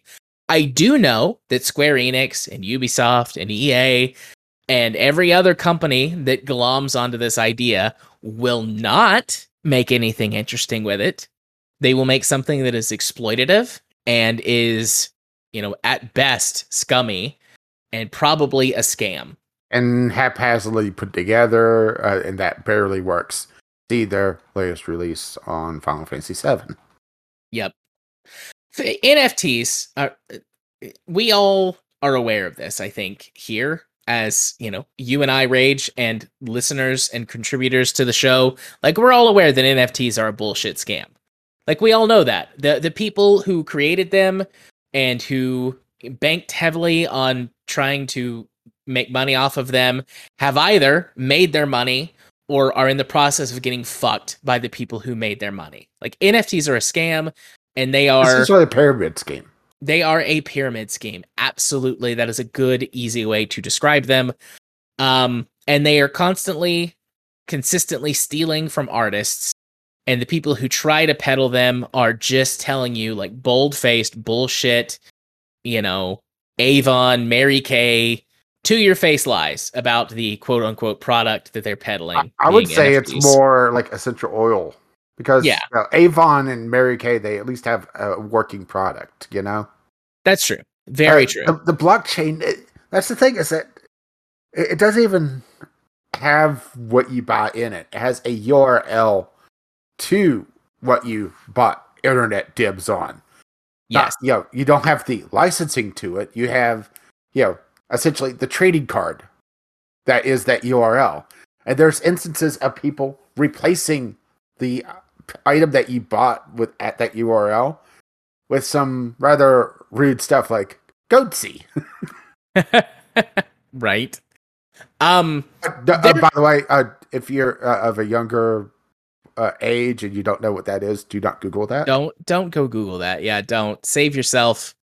Uh, Or do. my some eye bleach, or I don't know. Yeah, maybe do. Who knows? The internet's a different place than it was when that was the most shocking thing around. I mean, Mhm. you know, Donald Trump exists now, so Yeah, speaking of gaping assholes. hi Anyways, I have seen I have seen some proposed ideas for ways that NFTs could be used in you know more productive ways as a means of like security tokens for online security or as sort of an additional piece to help prove ownership for certain physical goods things that are relatively unlikely to change over time, such as property. And both my own personal feelings and, you know, perhaps your dear listener personal feelings aside about that, those are ways in which an additional type of digital security or proof of of ownership or stake could be viable. Could be. Notice I say could be.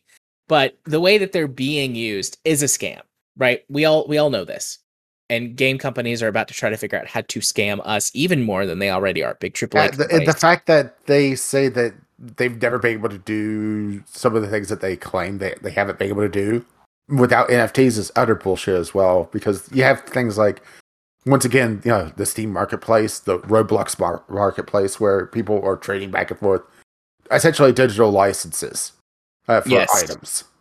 Yes, that that is in essence an NFT. It's not doesn't have the bullshit, you know, you know, label to it, but that's essentially what it is. It's doing yes, it's do, it's accomplishing the same goal. A matter of fact, it's more so because you know it's not a URL to some you know poorly drawn image of a monkey, monkey. right? Yeah. But the Steam Marketplace, you know, like you said, Steam Marketplace, you know, doing this for Team Fortress 2, Counter Strike Go, um, you know, Roblox, uh, Minecraft, eh, perhaps even in some ways, like you know, pretty much any game that allows you to make and sell custom content. I'm like Second Life, or sorry, not custom, digital. Well, I mean custom, but di- digital content. Second Life.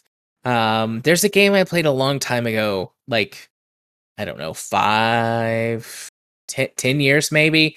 There was an MMO where that like that was the whole point of the game was like exploring this alien world and staking claims and selling them to people and you could get real money out of it and who knows maybe it was a scam.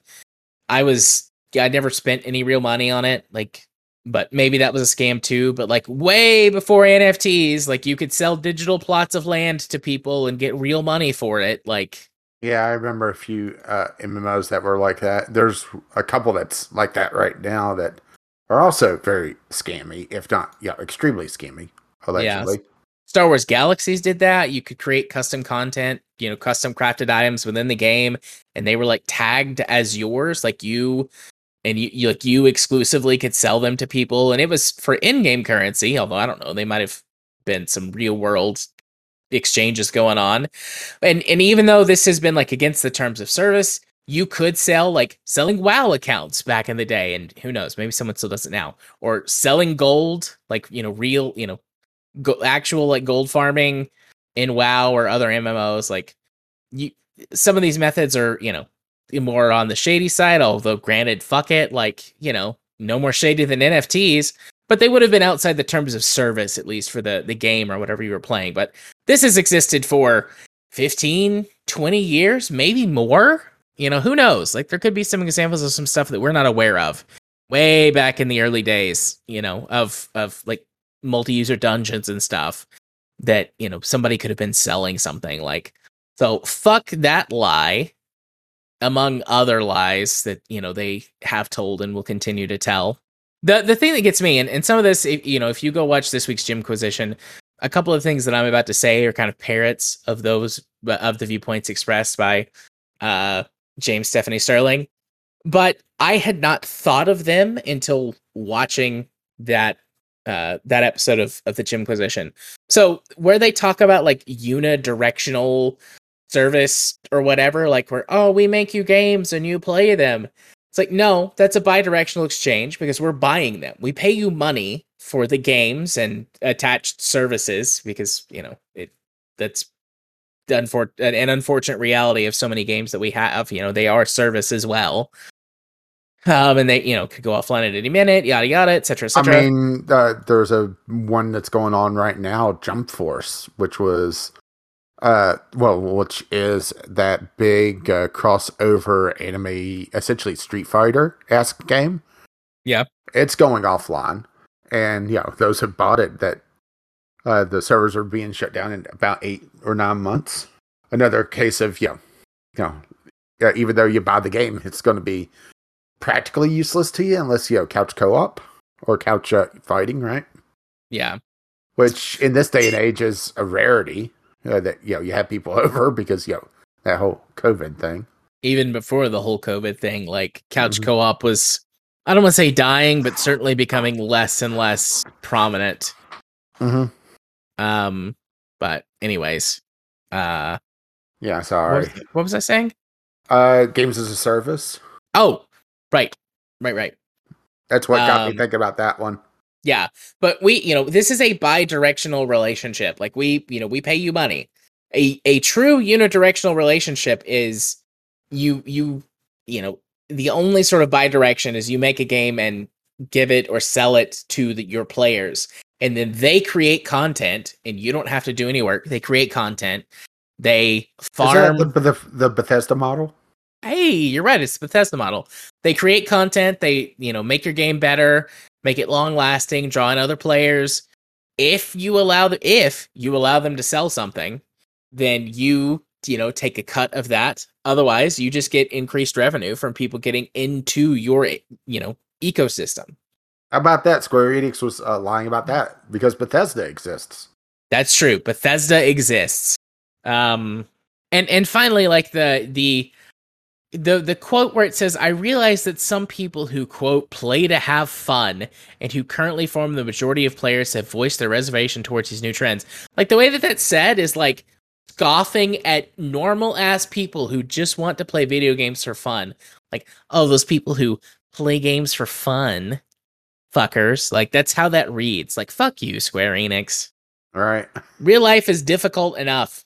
I don't want to have to deal with any more bullshit in the games that I play for fun. And then you know, kind of my last like fuck you directly, I think. I, I think my last one directly, you know, towards this is where they talk about like people have, you know, something along the lines of like no incentive to create content other than like their own, you know, sense of well-being and enjoyment and accomplishment. Like Isn't that enough? isn't that enough? Like, yes, we do have to- every, not everybody is a corporate executive. They don't have to spend every single waking moment trying to get more profit. yes. We're In this not all Ferengis.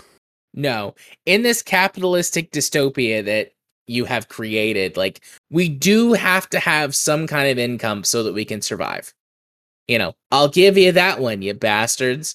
But I don't want to spend every waking moment of my life doing something air quotes productive for money. I like to do things for fun and my own personal joy and satisfaction. You know, I play a bunch of RPGs and spend hours every week writing and going over story content and reviewing things. Like I don't get paid for that. I I just have fun with me and the people that I play games with. I I produce this show with my good good best friend Ragemus Maximus over here. And yes, we get some Patreon bucks from some diehard But supporters really who pay just for the uh, servers. Yeah, that just pays for the servers. We don't take a cut of that. Yeah, or, we or at least I don't. No, I don't either. It just sits in an account until it's time to pay the server hosting fee Or every year. Or do an occasional, uh, you know, marketing campaign. Yeah, occasional marketing campaign. Yeah, but it's like, you know, we do this time for that. Yeah. But I mean, we do this primarily for fun. We enjoy getting together to talk and talk about games and bitch about stuff and get some community involvement every once in a while. Like, that's perfect. I don't want the stress of, like, oh my God, I'm earning X percentage of my living from this thing. So, fuck you, company executive. Fuck you. Let people make things because they actually do have passion or enjoyment or derive satisfaction just from setting some goals for themselves to improve their skill set or to improve a game that they are shock and awe playing for fun. I hope the Square Enix building burns down. Well, And all the- this way, I just pruned my wish list of all Square Enix games. Yeah. I, I, I'm not gonna say I'm gonna fully uh block. Oh yeah, not buy them because there's a fuck ton of Square Enix games. But at the same time, I'm more hesitant too now, right? Yeah. Absolutely. Absolutely. Uh, Especially with some of the recent PC ports. I know I've talked about, yeah, brought up the Final Fantasy one, which is also, you know, 70 bucks on Epic. And it's incredibly bare bones, runs poorly, and it's just, right? Yeah. But Nier Automata, as far as I know, it never really got a lot of post release support, and it's still, eh. Uh, it just, right? It's just, uh, Marvel's Avengers. Uh, Was it that Square Enix as well? Uh, yes. Marvel's Avengers and and Guardians of the Galaxy more recently. I've heard Guardians of the Galaxy is better, but yeah, mm. the Yeah. latest Final Fantasy was basically you know, uh, Royal Boy Band uh, Road Trip, which I played a little bit of it in Game Pass and just could not get into.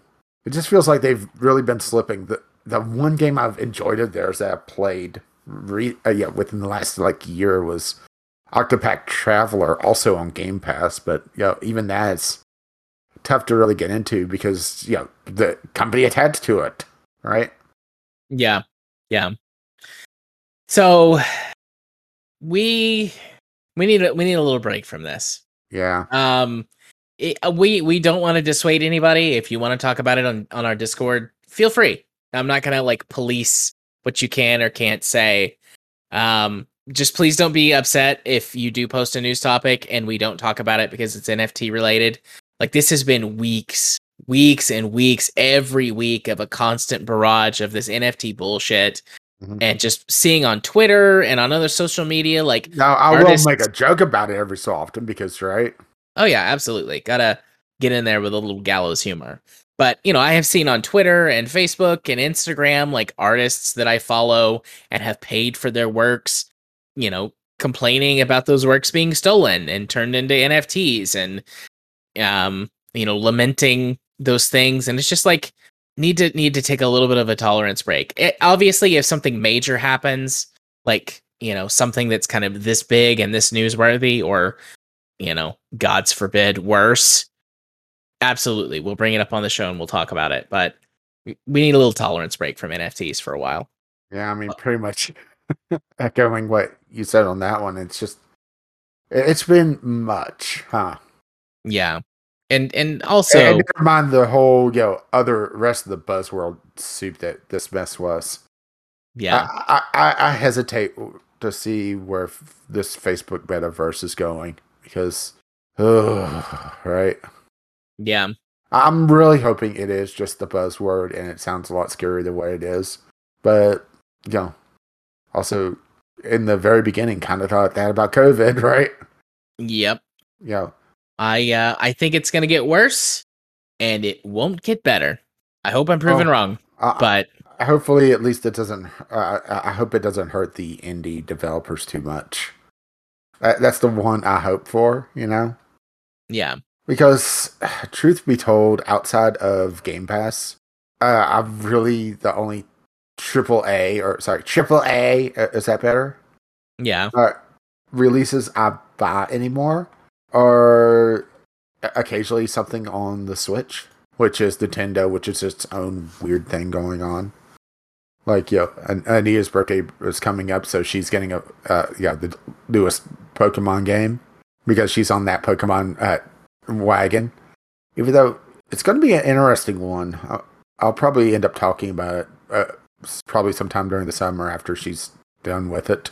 Uh, essentially, Pokemon Monster Hunter, right? yeah, From all the re- uh, reports going on, but yeah, it's just mm, a, a lot of bullshit in the AAA space that just you know has me taking pause of really everything. Yep, I uh, I don't play as many AAA games as I used to. I mean, Game Pass is basically the uh, the exception to the rule these days. I'm actually going through and pruning Game Pass a little bit right now because, you know, got one of these on Switch uh, on the winter sale, so don't need it on Game Pass right now. Um, and just pruning out things I'm not playing anymore. Yeah. Well, anyway, uh, you got anything else to add or just? Uh, Fuck Square Enix. uh, That's, that's it. That's all. I'm allegedly, right? Allegedly, indeed, allegedly. Yeah, I, I'm just sitting here. I'm looking at the Reddit topic uh, for the Jimquisition. It's just oof, right? Yeah, I, I mean, I mean the, I mean the that that play to have fun in quotes is just that's galling, right? yep. I Um, don't usually use the term like a slap in the face, Mhm. but damn, that feels like a, a slap in the face. Uh, one of these people bring up a brings up a good point. Uh, they bring up the Diablo three auction house. That that was Oh, basically yeah. kind of the first real foray into it, not counting like Team Fortress two, where they basically bounced the entire game around that thing, right? Yeah. Absolutely. I didn't even think about that.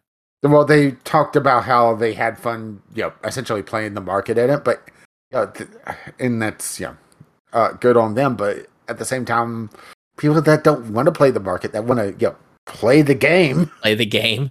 right, Yeah. Uh, are kind of screwed because yeah, you have to play the market in order to uh, get what you need because they built everything around people buying into the auction house and trading back and forth weapons that really was never part of that genre. I mean, we've seen uh, so many instances of bad faith on AAA uh, developers where they have to go in and rebalance and fix things because they uh, were broken without you know the microtransactions or yeah uh, the uh, uh, uh, uh, Shadow of Mordor series, the latest one, when they removed the Hmm. the the real money shop, they had to completely rebalance the last chapter because it was too much of a grind all of a sudden, right? Yep. Uh, we have an instance right now in the latest Battlefield game where, uh, for the last two weeks, there's been an overpowered skin that's been bugged that makes it so that the character is fucking invisible. And they haven't fixed it because they're making lots of money on the Battle Pass because people are grinding to get that before they fix it. Even before that, we've had countless instances of just the first person shooter genre releasing essentially a broken weapon, Stu- stupid overpowered character, stupid overpowered weapon that is not balanced in the slightest. It gets so much money for the company whenever it's released, only to balance it later because oops, it was a little overpowered. Let's uh, uh you know dial it back. But here we'll release the next thing, right? hmm there's so many instances of bad faith that Square Enix saying this, while not surprising, makes me think just how bad are they going to be, right? Well are, said, are, are, are, are we going to see EA levels of bullshit? Probably. Although let's be real, EA will take that as a challenge and and do new bullshit. They're going to have like in the next Star Wars game, ten copies of Darth Vader as NFTs. Probably. All right. I'm I'm ready to talk about something else that is honestly also very shitty, but at least Yeah. it's not NFTs. Hey, but hey, it's a it's your favorite company. no, it's not. They made Halo. They don't keep making it. Um, Uh, so this but is a. didn't you didn't you like Destiny? I liked the first Destiny. I have still never played Destiny 2. I played a little bit of it and I had no idea what the fuck was going on. Yeah. probably uninstalled it because eh. I don't think I know what the knew what the fuck was going on with the original Destiny, honestly, well, but well, w- w- wasn't you know like ninety percent of the lore hidden behind uh stuff in their website that you, had to poke around for? yeah, it was all in their codex stuff, but you couldn't view the codex in the game. At least not when I played it. I don't know if they ever changed it, but No, probably not. I mean, hell, in Destiny two they removed uh, large chunks of the game because you know consoles, right? fucking consoles ruin it for the rest of us. So ruining it for the everybody is yeah uh, assholes. Yeah, it's ruined for them too. hmm playing a game on a console. Anyways, uh, this was a community corner topic to us, um, or sent in to us last week, but because of my internet and power and storms and stuff, we we skipped over it then. Um, Yeah, uh, go ahead and read uh, or- talk about this a little bit. I'm scrolling back to find out who sent this in. okay, I believe this was Cube. Uh, so the okay, so, so so this was Cube sent in a a Hodge Law video talking about this, and I just ripped the original article out because, frankly, I do like Hodge Law, but yo, an hour and twenty hour and a half for uh, a video to talk about this is a bit much, right? Yeah. So the article, um, the battle for Bungie's soul inside the studio struggle for a better work culture. Bungie, uh, probably most famous for developing Halo, uh, has developed a number of games both before and after Halo. Most recently being the two Destiny games. Um, wouldn't you know it, Bungie, AAA level studio, is uh, a terrible place to work with horrible work culture that is sexist. Not as bad as as far as we know as uh, Activision Blizzard, but I mean, Nobody's that hell, bad. like well, maybe Ubisoft. Mm, But anyways, like hell, For- this is not well, a well, good well, place to work. different shades of shit. It's Fifty Shades of shit. Yep.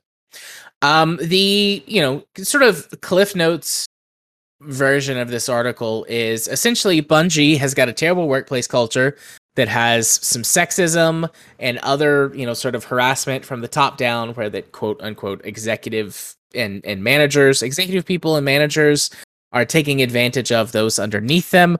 Uh, both in terms of their time and work efforts, and also sometimes taking advantage of them uh, physically or emotionally, uh, reports of physical, sexual, and emotional abuse. Uh, HR protecting the the company and covering up such as instances. Um, and it got to the point where that the uh, I, I forget what her specific title was. I'm sure it's in the article somewhere. I'm kind of going based off of memory from reading this last week and, and listening to a couple of things about it but um she she resigned as her position as like the head HR lady for the entire company, you know, like VP of human resources or whatever. Um because all of these scandals came out and you know was like, yeah, we messed up Golden up. parachute, right? Yep, golden parachute, we messed up.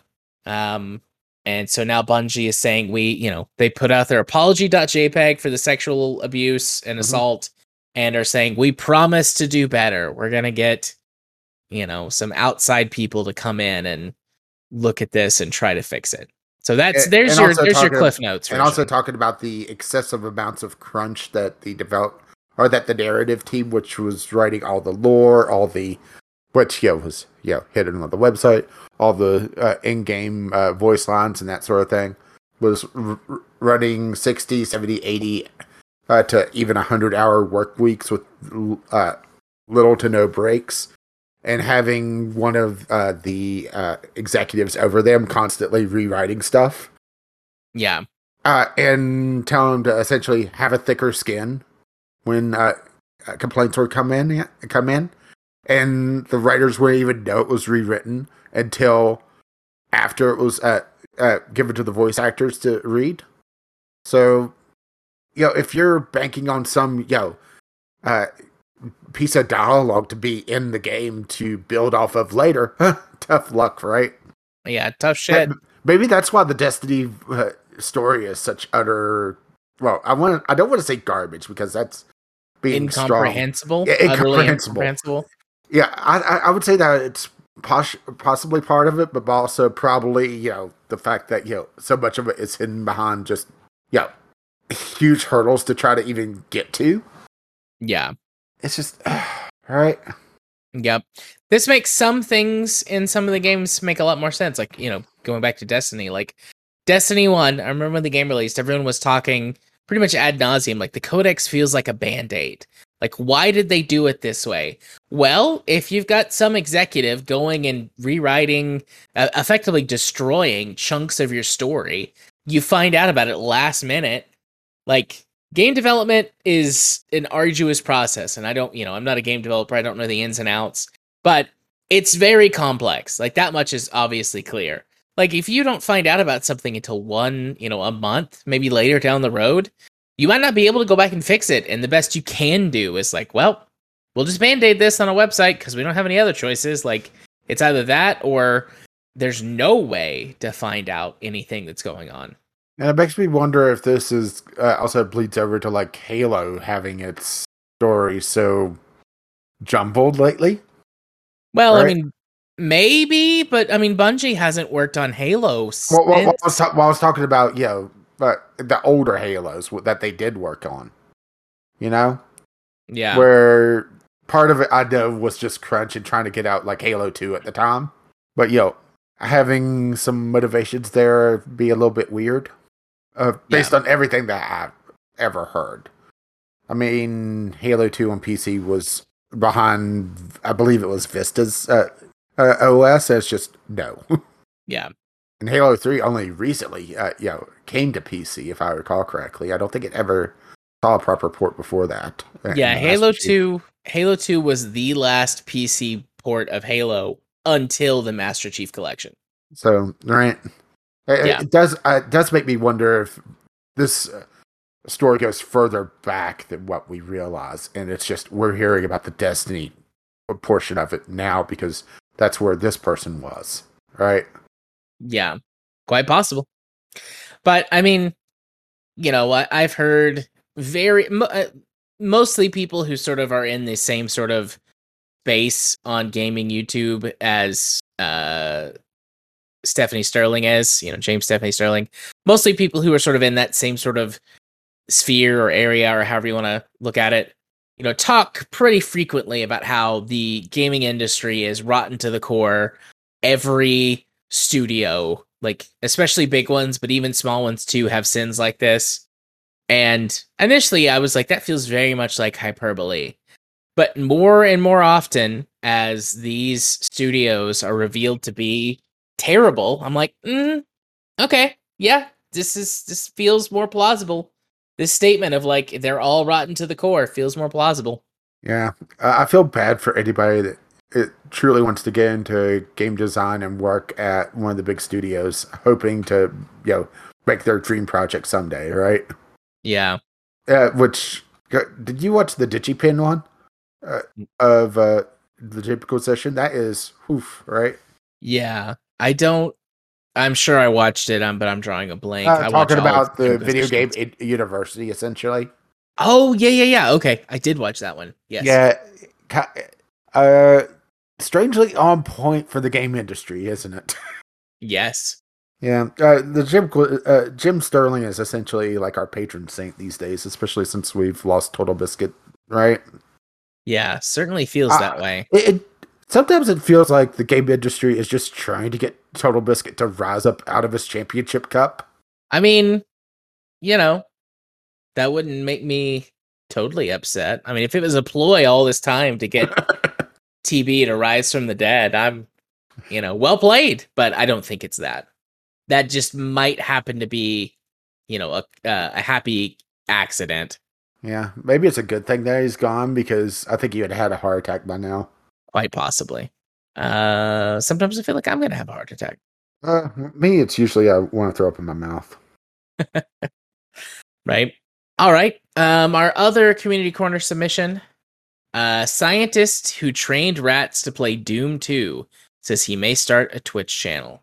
Did he? Yeah, wait. Did he start a Twitch channel? I, I, not that I know of. He talked about the possibility of maybe, but the rats only could go for so long, you know, ten or fifteen minutes, and he only has so many rats, right? Yeah. So th- this is essentially, uh from my understanding of it, uh, an expansion upon the idea of the rat in the maze. He's putting a rat on essentially a giant trackball and teaching them to run around a virtual maze, and occasionally, you know, kill aliens that you know can't harm them because right. Uh, they're using the Doom Two engine because it's easily moddable and he could just you know recreate uh, and create his own mazes and corridors. And it, it's just there there's some fascinating like little snippets of video of a rat in a onesie on top of a ball running around right? Yeah. uh, it, it's just it, it's amazing the uh, conditional learning that you could teach a rat right Yeah. I mean, you can do this with many, many animals. It's not just rats. Most animals can be yeah, but conditioned rats are also yeah, but rats are also yeah cheap to get, right? And Yeah. don't require a lot of upkeep. yeah. you know? That's fair. Uh, there, there's a reason why yeah the a lab rat is like the yeah the, the in the public consciousness, you know. Uh, they they have a short lifespan. Uh, th- you can breed them quickly. So right, Yeah. It's a neat video. It's like five, five and a half minutes of these rats like going through this maze and occasionally killing uh, a demon. Mhm. Um, it's neat though. Like, Uh, yeah, and the entire setup's a couple thousand dollars, and that's including you know a giant you know uh curved uh, monitor that the rat sits and watches, yeah, and of course you know uh, their treat of sugar water as well because right Yep, you have to give him a word. I mean, that's how Mm-hmm. Yeah. sort of classical conditioning works, behavioral therapy. Uh, so B.F. Skinner, um, the sort of not the first therapist or not the first research psychologist to do something like this, but sort of the the one that really made it prolific and and figured out how to you know sort of do it practically with with human beings. Um, experimented did all kinds of experiments on various animals in the you know 50s 60s 70s it was a bit, pretty big swath of time where he did this. And trained animals to do all kinds of stuff using classical and operant conditioning where that you're providing rewards and positive stimuli that you know the the animal in question you know in this case rat find enjoyable to prompt them to do the thing that you want them to do. Um and you can teach some animals rats dogs cats uh various types of of monkeys um and gorillas. Like extremely complex tasks just through simple simply rewarding the behavior that you want done. Um it's fascinating. So getting a rat to play doom is neat. I mean, this isn't yeah fully Doom. This is uh, a maze essentially in the Doom engine. right I, there's a little bit of hyperbole saying that the rat is playing Doom 2, right? yeah But at the same time, you know, it's a little bit more complex than just saying, well, the, it's a rat in a virtual maze, right? yeah Because there's a bit more going on than uh, them running around the maze. They're actually interacting with different uh, things that uh, do eventually start killing it. Uh, the demons, they have to, uh, for some of the doors, have to click a button. And it's just an interesting experiment. Yeah. The type of data that could be gleaned off of this would be really interesting to see and could provide good um sort of hypothesis fodder for things like VR and how uh screens can affect brain development and how screens can be effectively used to teach as well as the basis of, you know, game gamification and applying game design elements to other aspects of life. Now, rats are not people, and while you know rats are plentiful, Uh, so- well, sometimes uh, I prefer rats. right? Fair play. But while rats are plentiful and do have certain um brain chemistry, you know, physiology rather that makes them uh, useful for performing experiments on like this, like you know, they're just going to provide more or less a springboard to do some research in humans. But you could get some interesting um information, uh, especially based on how long you leave them in there, how their their brains adapt to, you know, it being staring at a screen more often. What ways does that change their their brain? You know, is it a chemistry thing? Is this, is it a size or a shape thing? Is it um, complexity Well, of the sort of brain pattern you can see? Uh, just physiologically, uh, how are they seeing the screen? You know, uh, with their you know itty bitty rat eyes. You know what they're actually seeing, right? What? Uh, on the uh, on the stimulus, you know, Yeah, uh, because you know what I mean. yeah. Because I, I I have no idea if this is true or not, but I've heard people uh, talk about how dogs weren't able to properly see CRT mon- uh, uh, TVs, and I'm not sure if that's true or not. But yeah, it does make me think, right? I guess it depends on what they mean by properly, because dogs only have two color. I, I forget what the proper term is. I know is it cones or rods. They've only got uh-huh. two color receptors, whereas humans have three. And so the spectrum of color that that dogs can see is less than humans. So if by properly you mean you know they couldn't see the full color spectrum, that's true. But it would be like staring at a monochrome well to simplify it a, a monochrome display or you know being colorblind and engaging the world in a colorblind or, or you know as a colorblind person. It would be like that. I know my dog can see and identify things on the screen. Like whenever we watch a movie that has other dogs or cats in them even if they haven't made sounds yet if my dog is in the living room watching the tv she can identify dogs and cats and will stand up and like walk over to the tv to investigate like she definitely can see what is going on, but she pro- isn't getting the full color spectrum like we are.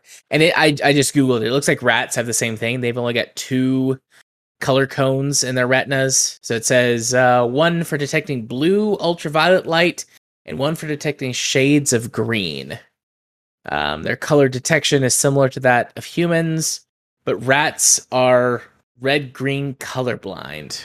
So looks like rats' visual acuity is not as high as humans, but to a certain extent, you could correct that with the screen itself or by placing the rat closer to the screen or with a larger screen. And I mean, it's pretty big, pretty big display compared to a rat. So Yeah, I'm just looking into it a little bit more. It's looks like it's more of a frame rate thing for a dog. Uh, that it was blurry. Uh, the CRTs are a lot more blurry, and uh, the resolution. is it just CRTs or is it all screens? Uh, it CRTs that run uh below 60 hertz. So high, so high frame rate monitors are actually a lot better for dogs. Although, uh, the article that this links to is also a little bit of a, yeah, uh, they throw terms out that's not quite correct, and it makes me wonder if the the the author of the article is uh misunderstanding an expert or yeah. Uh, right? Yeah, they're talking possible. about how talking about how uh crts run at 55 hertz which right? Yeah, uh uh which crts in the united states never ran at 55 uh, fps no, they were in it. Could run One- it up to sixty, right? yeah Like, yeah but yeah but, what, yeah but yeah but we're talking about television so Oh would yeah. be 24 Well, isn't the refresh? No, you're right. PAL is is 24 hertz refresh rate, right? Hang on. US TV signal refresh. 25 Okay. Oh no, 60. Uh 60 hertz is the standard frequency of electricity in the United States as the default refresh rate for most TVs. Oh, oh wait, Okay. is this just modern TVs? I don't know. It's the United it's in the in Europe and definitely in the UK it's it's 50. Um Okay, so uh, uh no, the okay, so uh, okay, now I see where they're going here. Is that the frame rate f- or the uh, refresh rates on CRTs with the frame rate of the NTSC uh, encoding made the image blurry to a dog, but not blurry to a human because the dog has a, a better detection of motion. okay. So that that's where I was going with the rat is yeah, what is the rat seeing, right? Yeah. And uh, LCDs and you know, plasmas are sharper and reduces that blurring to a dog. And that's what they're using with the rat, you know, a curved gaming monitor. So right? So that might be compensating for it. Plus, know, it is Doom 2. So, know, you could run that at probably like 10,000 FPS on a, a Raspberry Pi. A little bit hyperbole, yes. but uh, but possibly not, right? Yeah, it definitely you could run it at a much higher law, refresh rate. right? Yeah. So, anyways, neat experiment. Um, you know, I hope they make a Twitch channel. It would be funny and fun to watch every every once in a while. Uh, I don't Um, imagine that they would be able to run it for very long, though, unless they get a lot more rats. Uh, Unless they have like a rotation go in, because he did say that the rats can't go for too long without getting tired, because you know they are running, right? Yeah. Unless they he. Could you imagine them uh, going for a more complex game where they're not having to run as much? It would be interesting. Rat Guitar Hero. uh, rat playing uh, it- it- through fire and flames on Impossible, right? Yep. Rat could do it. I believe in the rat. All right. So, uh where where can uh, our Uh, our yeah, that's the end of the stuff? community corner. You could uh, send in stuff, vglpodcast at gmail.com. Yes, that is still open, even though we don't get a lot through that. You can drop by the Discord, which you can find a link to that over at vglpodcast.podbean.com. Indeed. So it is twelve thirty. Um, Yeah, it is uh, very late, so let's skip out on the doobly doo and just go straight to the socials. You can find me occasionally bitching on Twitter, uh, gaming with CR, or if you're to be my friend on Steam, you can find me over there at Caffeine Rage. Yes, we're actually remembering to do the socials this week. Yay! And you are? Uh, gaming psychologist. You can find me on the YouTubes by searching for such on Twitter at JMA4707. That's where I spend most of my time tweeting, shit posting, retweeting shit posts. Um, and this week, now that the holidays are over, uh, I will be back to doing or participating in streams that are of the tabletop games that I play.